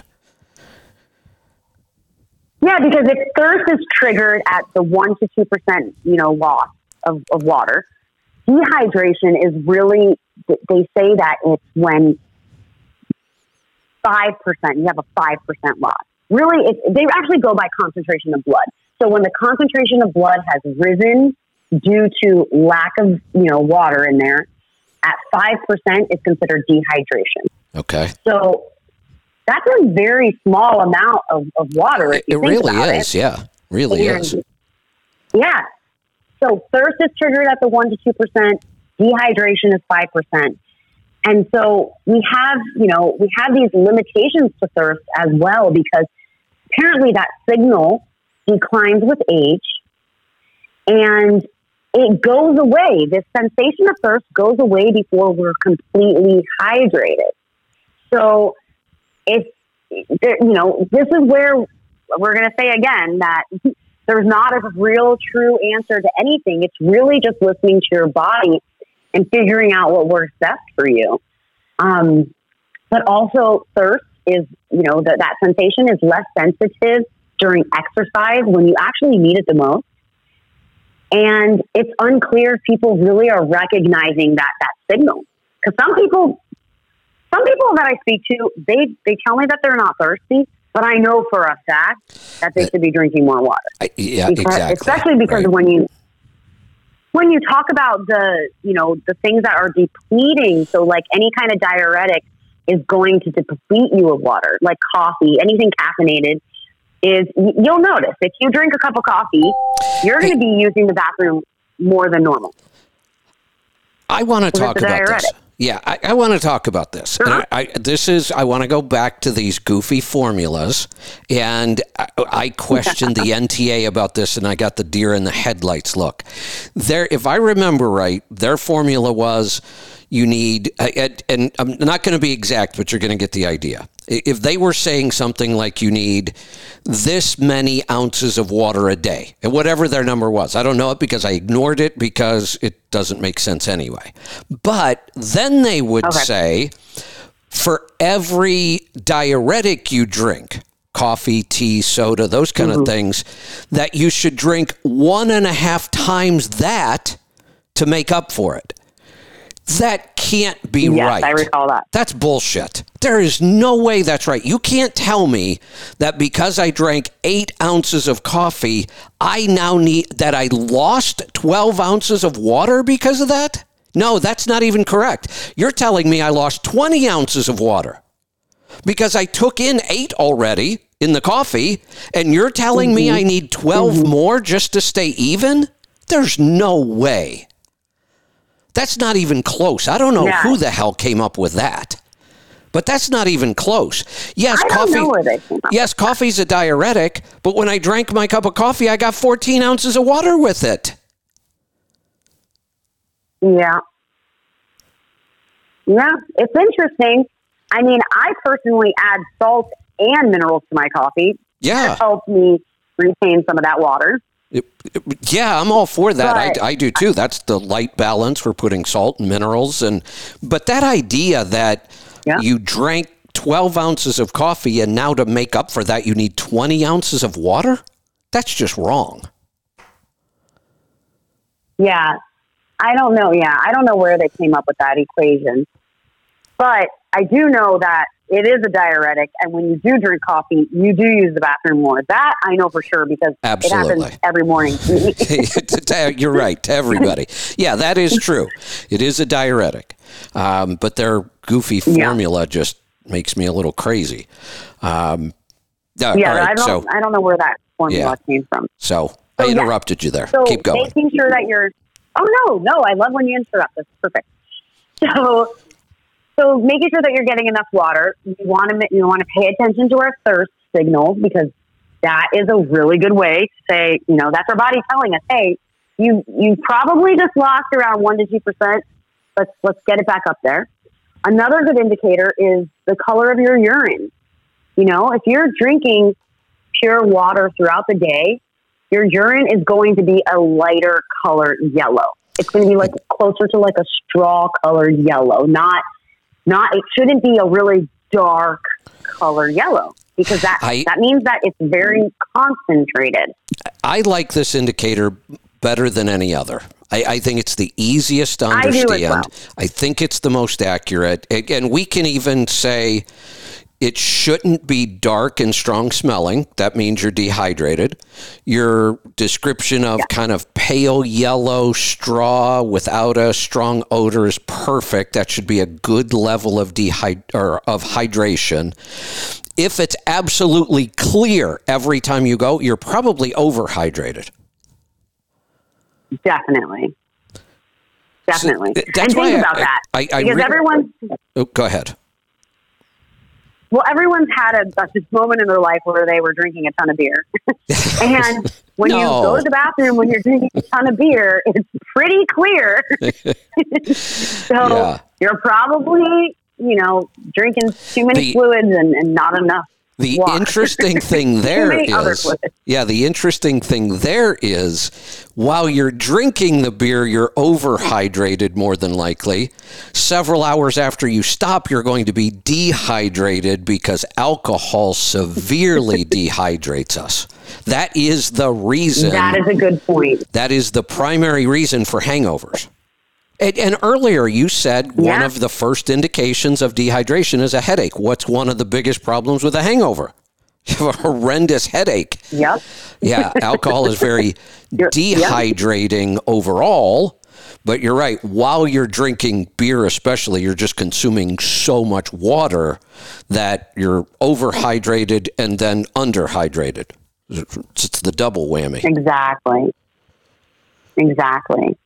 But another thing I should mention with the urine color is for some people it could be difficult to gauge when they're taking supplements because some supplements will actually turn your urine bright fluorescent yellow. Isn't it mostly B vitamins that does that? I think it is, yes. I was going to actually You ask know, you the same thing. I I, just- think it is B vitamin. I just thought of something as you were saying this. I clearly remember when I first started taking a lot of supplements back when I opened the gym. Um, this actually absolutely happened. I mean, your urine could be neon some days. It was so bright. It was like fluorescent. Um, I just thought about something. I I supplement, and I actually some of the supplements I take are crazy high in B vitamins, and yet I never experience this anymore. I wonder why. Really? I never have this happen anymore, ever. Whoa, I'm surprised. I, I, I, don't have an answer for you because mine is still Yeah, I. I just thought about that. That never happens to me anymore. And I've experimented with all kinds of supplements over the last eight years. oh, you're gonna have to figure that out because now I'm dying to know. I thought I thought it would just always be that way. Yeah, I would have thought that too. And then I just realized as you were saying that, I, that doesn't happen to me ever anymore. That's odd. I was Huh. wondering if it if it has to do with the absorption. If your body maybe isn't needing all of those B vitamins or utilizing it, then it would just come out in your urine. So I was wondering if that could be it. You know, it might be. But it, then it might be like when you're eating grains and those kind of things, those are heavily fortified. yes, yes, Huh. interesting. Yeah, I'm going to have to do a little digging on that.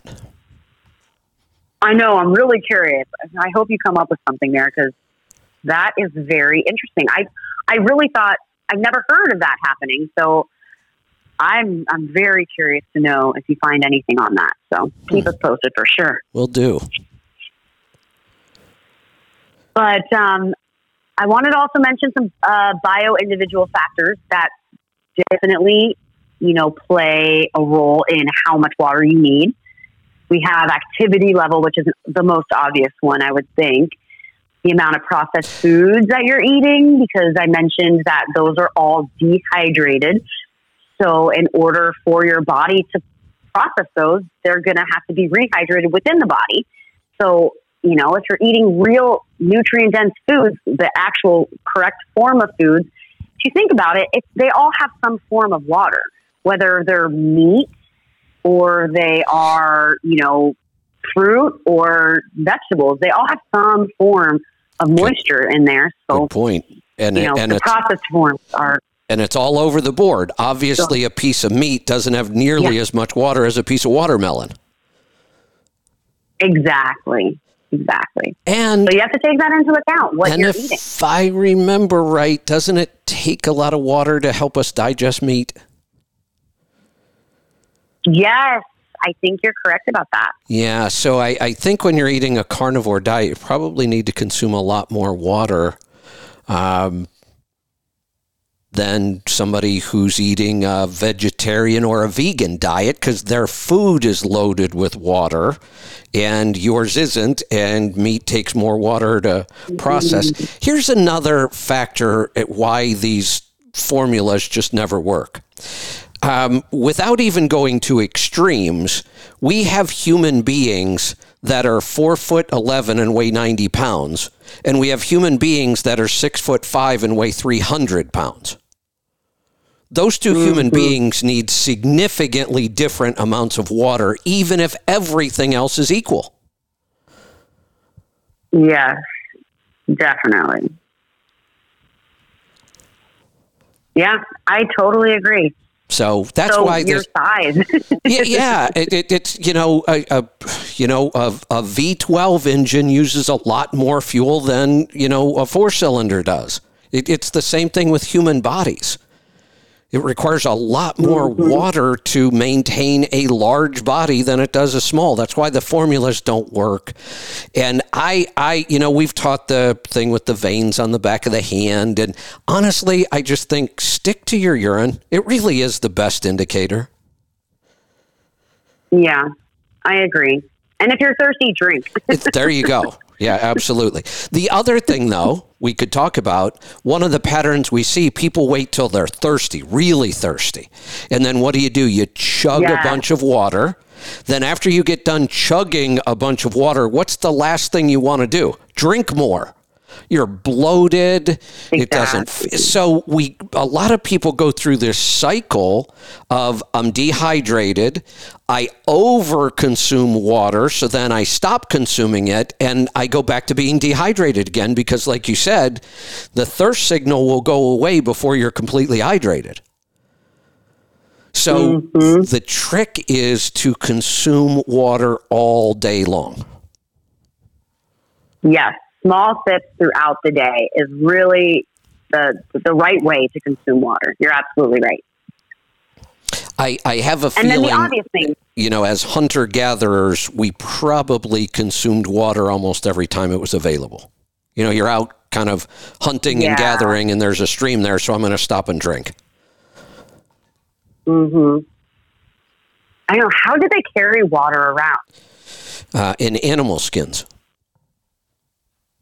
Okay, that's what I thought. I just didn't know. Was it an organ or Uh, both. was it really? yeah, um, you can you know you can take a stomach um, and use it as a waterproof pouch. You can take skin, animal skin, and waterproof it, and use that to carry liquids. But that that was pretty much. They didn't do it a lot though. I mean that's that's kind of the point. So when there was water available in the environment, Yeah. you you drank. Yeah, I'm sure they did. And you know they weren't eating processed foods either, so they were getting water in their foods as well. So that makes a big difference. Yep, yep. All right. Anything else?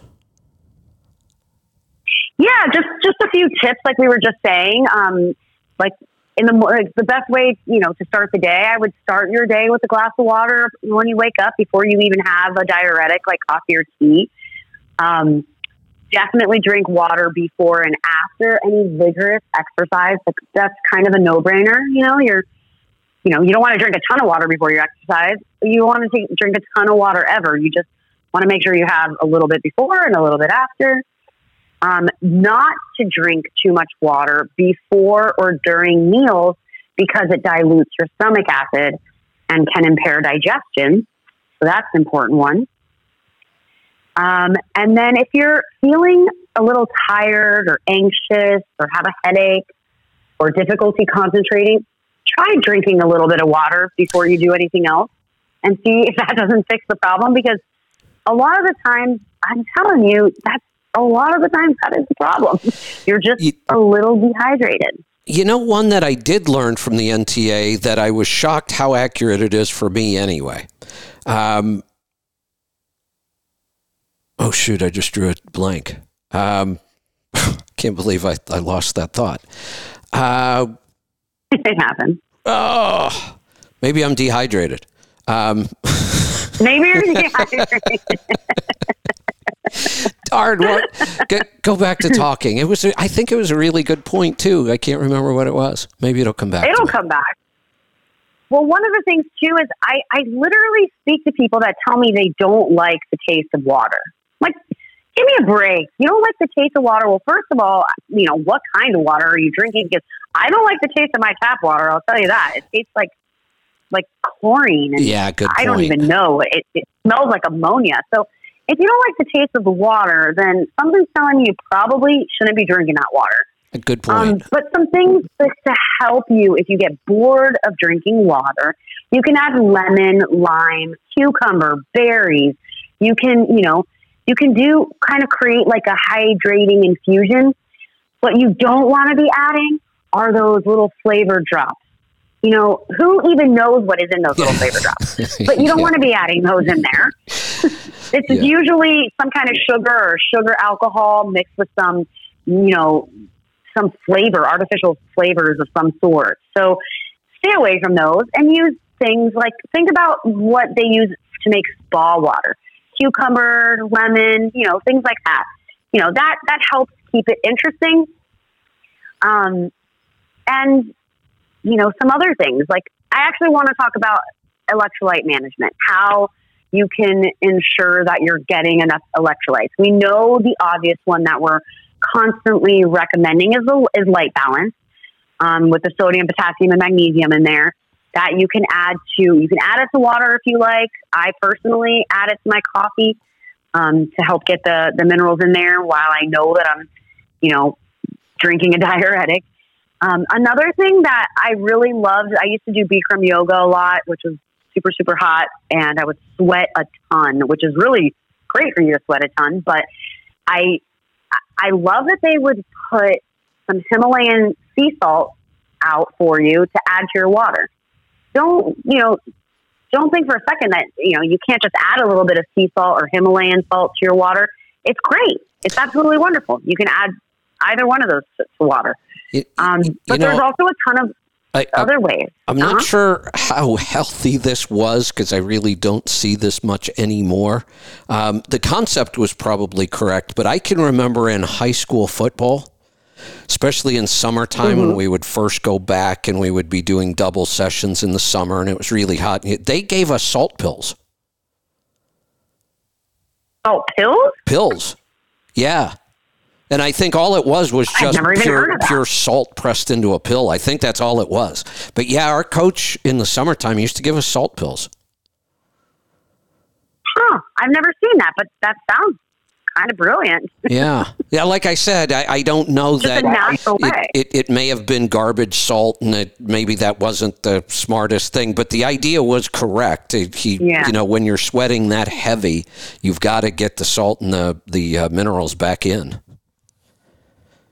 Yeah, I like that idea. I like the idea of being able to pop a little, you know, properly, you know, sourced salt pill in like a glass of water. I love that idea. I actually, I, I add the Lyte Balance to my coffee, and then after I get a nice froth on top of the coffee, I take Himalayan salt and I sprinkle it on top, and just it sits right on the froth, and every sip I take has a tiny bit. I get a little tiny bit of salt with it. Ooh, there you and go. I love that. That sounds good. I love like tricking my mind. Yeah, it's so delicious. It's it kind of tricks your mind, you know, from needing your coffee to be sweet. Instead, I I, I like to have my coffee salty, and it's I don't know. It's I love that flavor, and every time I make it for someone, they love it as well. So there's you, something to that. You know, the other thing that's similar to that. Um, salt.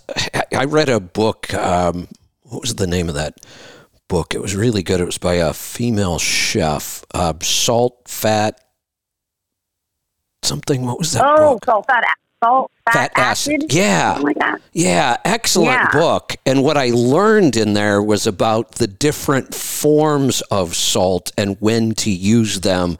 And the one that really works well is when you're cooking meat use big chunky salt big pieces of salt on meat. And you get that when you eat the meat, you get like this intense little burst of salt that is just incredible. Mm. But if you use really fine salt on meat, then it just feels over salted. Yeah, that's a that's an interesting concept there. I you know, and I don't buy really thick pieces of salt. I'm gonna I'm gonna do that and get, see if it tastes any different. Get some really chunky salt and finish your meat with it. So when it comes off and you're ready to serve it, put a little bit of really chunky salt on it, and you get these really mm. intense little bursts of salt. It's really good. Oh, I love that idea. I'm going to try that and see if it, I'm going to definitely try that.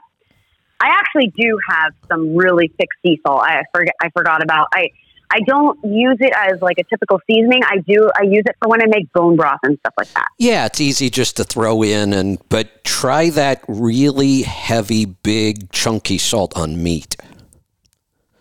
I'm going to do that definitely, and, and use it Speaking as a finishing salt. yeah. Okay.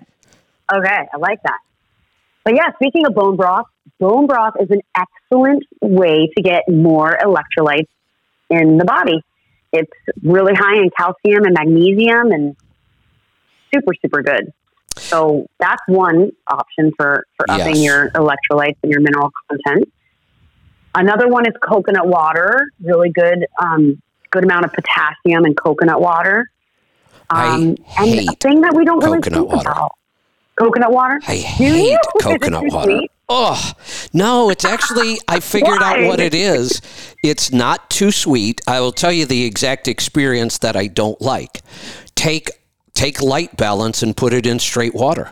I hate that flavor. And that's what coconut water the tastes like to me. Flavor. That weird salty flavor just in water turns my stomach. That is so funny. I love coconut water. oh, oh, I even had when I was in Costa Rica on the side of the road. There'll be people there, and they're just tapping coconuts and sticking straws in them. And you just you go buy a coconut, and it's got a straw mm. sticking out of it, and you just drink the water. I'm like, oh man, that is so cool. I went over and bought one. I threw it away. I can't drink that stuff. It's nasty. Ah, those are my favorite. Those are my favorite. That's my favorite type of coconut water I, is I, when in Costa Rica when they crack it open. I couldn't do it. Yeah, I just I don't know what it is oh. about that taste. After like a two hour surf, three hour surf, you that's like the first most amazing thing. It's like you walk up with your board and you're all salty and gritty and you're like so thirsty and dehydrated because you like have been just sitting there in the salt water for hours and that's my favorite thing to do is have a coconut water. yeah, yeah. I try it. I I was so excited about it. Oh, this is so cool! Look, I'm drinking right out of a coconut. I took one drink and spit it out, and I'm like, yeah, I'm not drinking that stuff. oh, that is so funny. yeah, yeah. Oh. And, you know, so it's another thing that. Hey, hey, this remind. Have you ever watched the show? Um, oh no, the it's on the Food Channel. The guy that eats all the weird stuff, um, Andrew oh, Zimmern. I don't know the name of it. Yeah, I can't think. Yeah. Andrew Zimmern. He eats all this crazy stuff from all over the world. I mean, really outrageous stuff. But then what's funny is there's just regular foods that he absolutely hates. He will not eat walnuts. Hates them. But eh, eh, eh, so that, that's kind of like me. I can that's eat almost funny. anything. I, there are very few foods, almost none, that I won't eat. And yet, a little bit of salty water, and I can't stand it.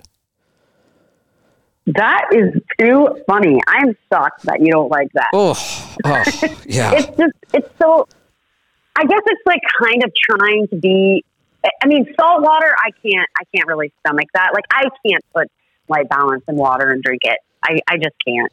just, and that's what coconut water tastes out. like to me. That is so funny to me. I mean, maybe it's because it's sweet that that I it, it kind of changes the profile a little for me, and I can stomach it. But I love it. Ugh. I just it, sometimes it's too sweet though. I do definitely get that sometimes it's too sweet, and I can only have a few sips. And if I'm not in the mood for it, it's usually because I'm not in the mood for something sweet. Yeah. But that's funny. Oh my gosh. Yeah, I know. So other other juices that we don't think about. Have you ever just? I think you have. I think I've heard you mention it. Just drinking the fermented juice out of like Oh, yeah pickle jar or sauerkraut. Now that I love. Yeah, that's that. I love that too. Yeah. That's refreshing, and I love that tang and the taste, and and that is re- there's so much good stuff in that brine. So good. So good. So that's a great way to get electrolytes as well. Really, that's that's a good one that most people oh, I bet you a lot of people don't even think about keeping that and drinking it. But there's a brand that actually sells just the brine. Yeah, they sell it in shots. I've seen gut shots. Is, yeah, is what? Yeah, gut shots. Exactly. Yep. Yeah. I've Yeah, seen that. And, and here's Yeah, the so thing. Here's the thing. Why would you ever buy that? It's so cheap and easy to make. I know. don't buy it. I They're charging know, you a really fortune for that. And it's so cheap and easy to make yourself. I know, you're right. So if people are making their own fermented foods, like don't forget to drink the brine because that's a great option for getting these electrolytes and so many other things. I mean, the the the vitamin content must be pretty good in there too. Absolutely. Because of all of the the vitamins leaching out of the vegetables going into it, it's just loaded with nutrients. You know, w- while we're on this, the ferments and, you know, yogurt, which is also a ferment, um, I'm going to be talking about the garden today on Q&A. Are we good with that this week? You do the questions Yeah, and text, and I'll do the garden. Okay. Um, one of the things, and I'll show it when I'm out there, I'm using the same idea in the garden that we use when we ferment food and make yogurt and fermented vegetables. What we're doing is we're taking good bacteria and we're putting it into food to culture it and create lots more of that good bacteria. And the idea is the more good bacteria we get into our body, it will crowd out the bad bacteria. And it does all kinds of stuff in our body, stuff we probably don't even know yet. Well, I'm basically making it, it's it's almost kombucha for the garden now because it turns out all of this bacteria is really really good in the garden for all kinds of crazy stuff too. It helps the roots do different things. But really what it's called compost tea. And it's really very similar to making kombucha. I take um, earthworm castings which basically from what i gather is just worm poop um, and Yeah. You put a handful of worm poop in a five gallon bucket, and then I have. Oh, I don't know if I've talked about this or not. It's not really a fertilizer. It's more like food, plant food. Um, it's the one that's called chicken soup for the soil. That's one of the plant foods that I use. You put like a Yeah. a quart of that in the five gallon bucket, a handful of worm poop. So the worm poop is the bacteria. It's loaded with really good bacteria. The putting the um, chicken soup for the soil is kind of like when we put the inulin or the potato starch in the yogurt. We're we're adding more food for the bacteria. That that's the point of putting this in. That's why I put in the chicken soup for the soil. It's food for the bacteria. Then we just we fill the rest of the bucket up with water and we let it ferment for about a week. And you can watch it. It bubbles and you know it's active. That that that bacteria is multiplying in there. And then I use that and I just spray that all over the whole garden. I just I there's a ratio you dilute it and I put it in a hose end sprayer. You spray the whole garden. You're getting all that good bacteria on the leaves, on the plants, in the soil, just like we do for our, our own bodies. Pretty incredible. Yeah. I have heard of that compost tea before. I didn't know exactly what it was, but that's pretty cool. It, it's basically fermented just like we make kombucha and yogurt. and switchel. Have you heard of switchel? Switchel, no. What's that? That is going to be another electrolyte option. It is Okay, so traditionally, it's taking, it's a fermented, it's slightly fermented. And it's hard to say exactly where it started, but some people think it started in the West Indies where they used molasses, but there's like a more modern, um, you know, recipe. It's apple cider vinegar and water with fresh ginger, lemon, and maple syrup. And you put it, you know, in a jar and you mix it all together and then you let it sit on the counter for like 24, or 36 hours so it kind of gets a little effervescent. And it definitely packs a punch, but it's supposed to be so good. And I think I'm going to try it this week. You know, I do something similar to this minus the maple syrup.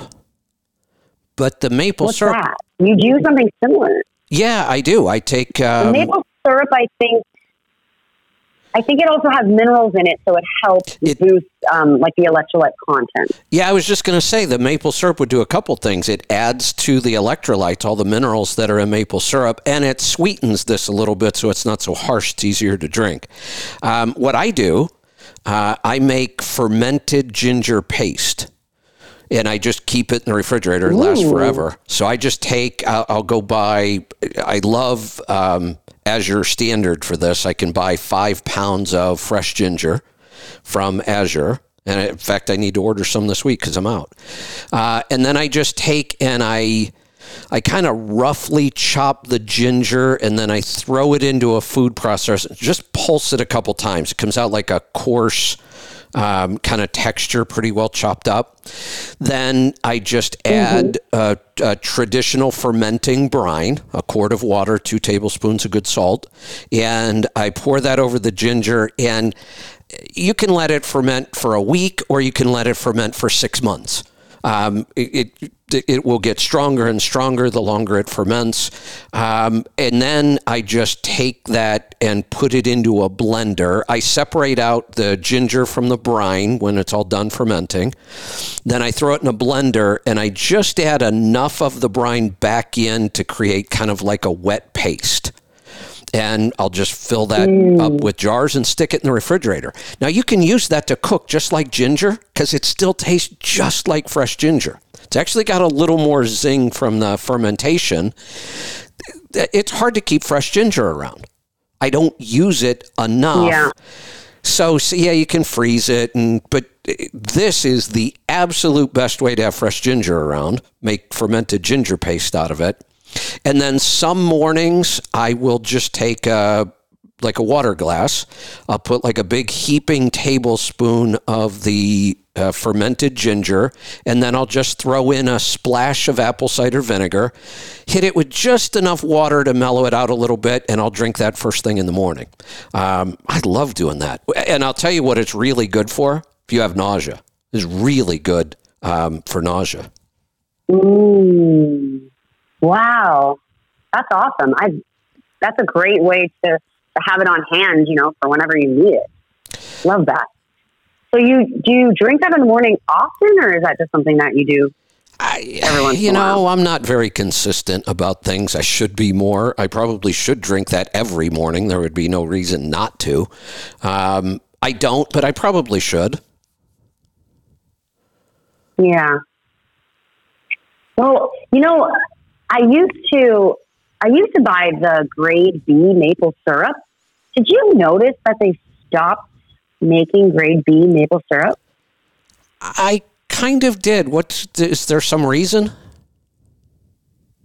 Yeah, there's got to be a reason, and I'm dying to find out because I thought that grade B meant that it was less refined, so you And were getting more. More minerals. I think like, that's true. I, I think that's true. Yeah. So why would they ever do away with it? I'm going to have to do some research and digging because years ago when I went to the grocery store, I would only buy grade B because I figured it was less refined, so better for you. And then years ago, I noticed that they stopped making it. And at first, it was one store, and then I started noticing it was gone in every store. And I remember I had done a search, but nothing came up. And I was hoping that you might know, but I'm going to have to do some research because there's definitely a reason that they stopped. And it's really a shame because now it's just all re- like ultra refined. Oh, I, I, I may have figured this out already. What?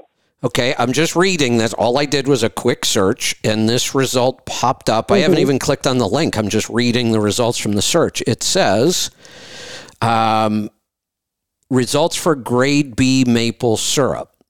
Maple syrup grade B, now known as grade A dark robust.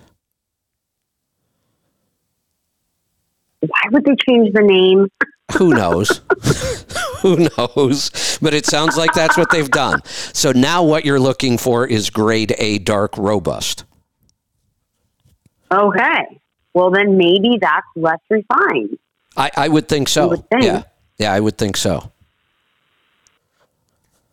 All right. Good to know. I'm going to definitely have to look for that.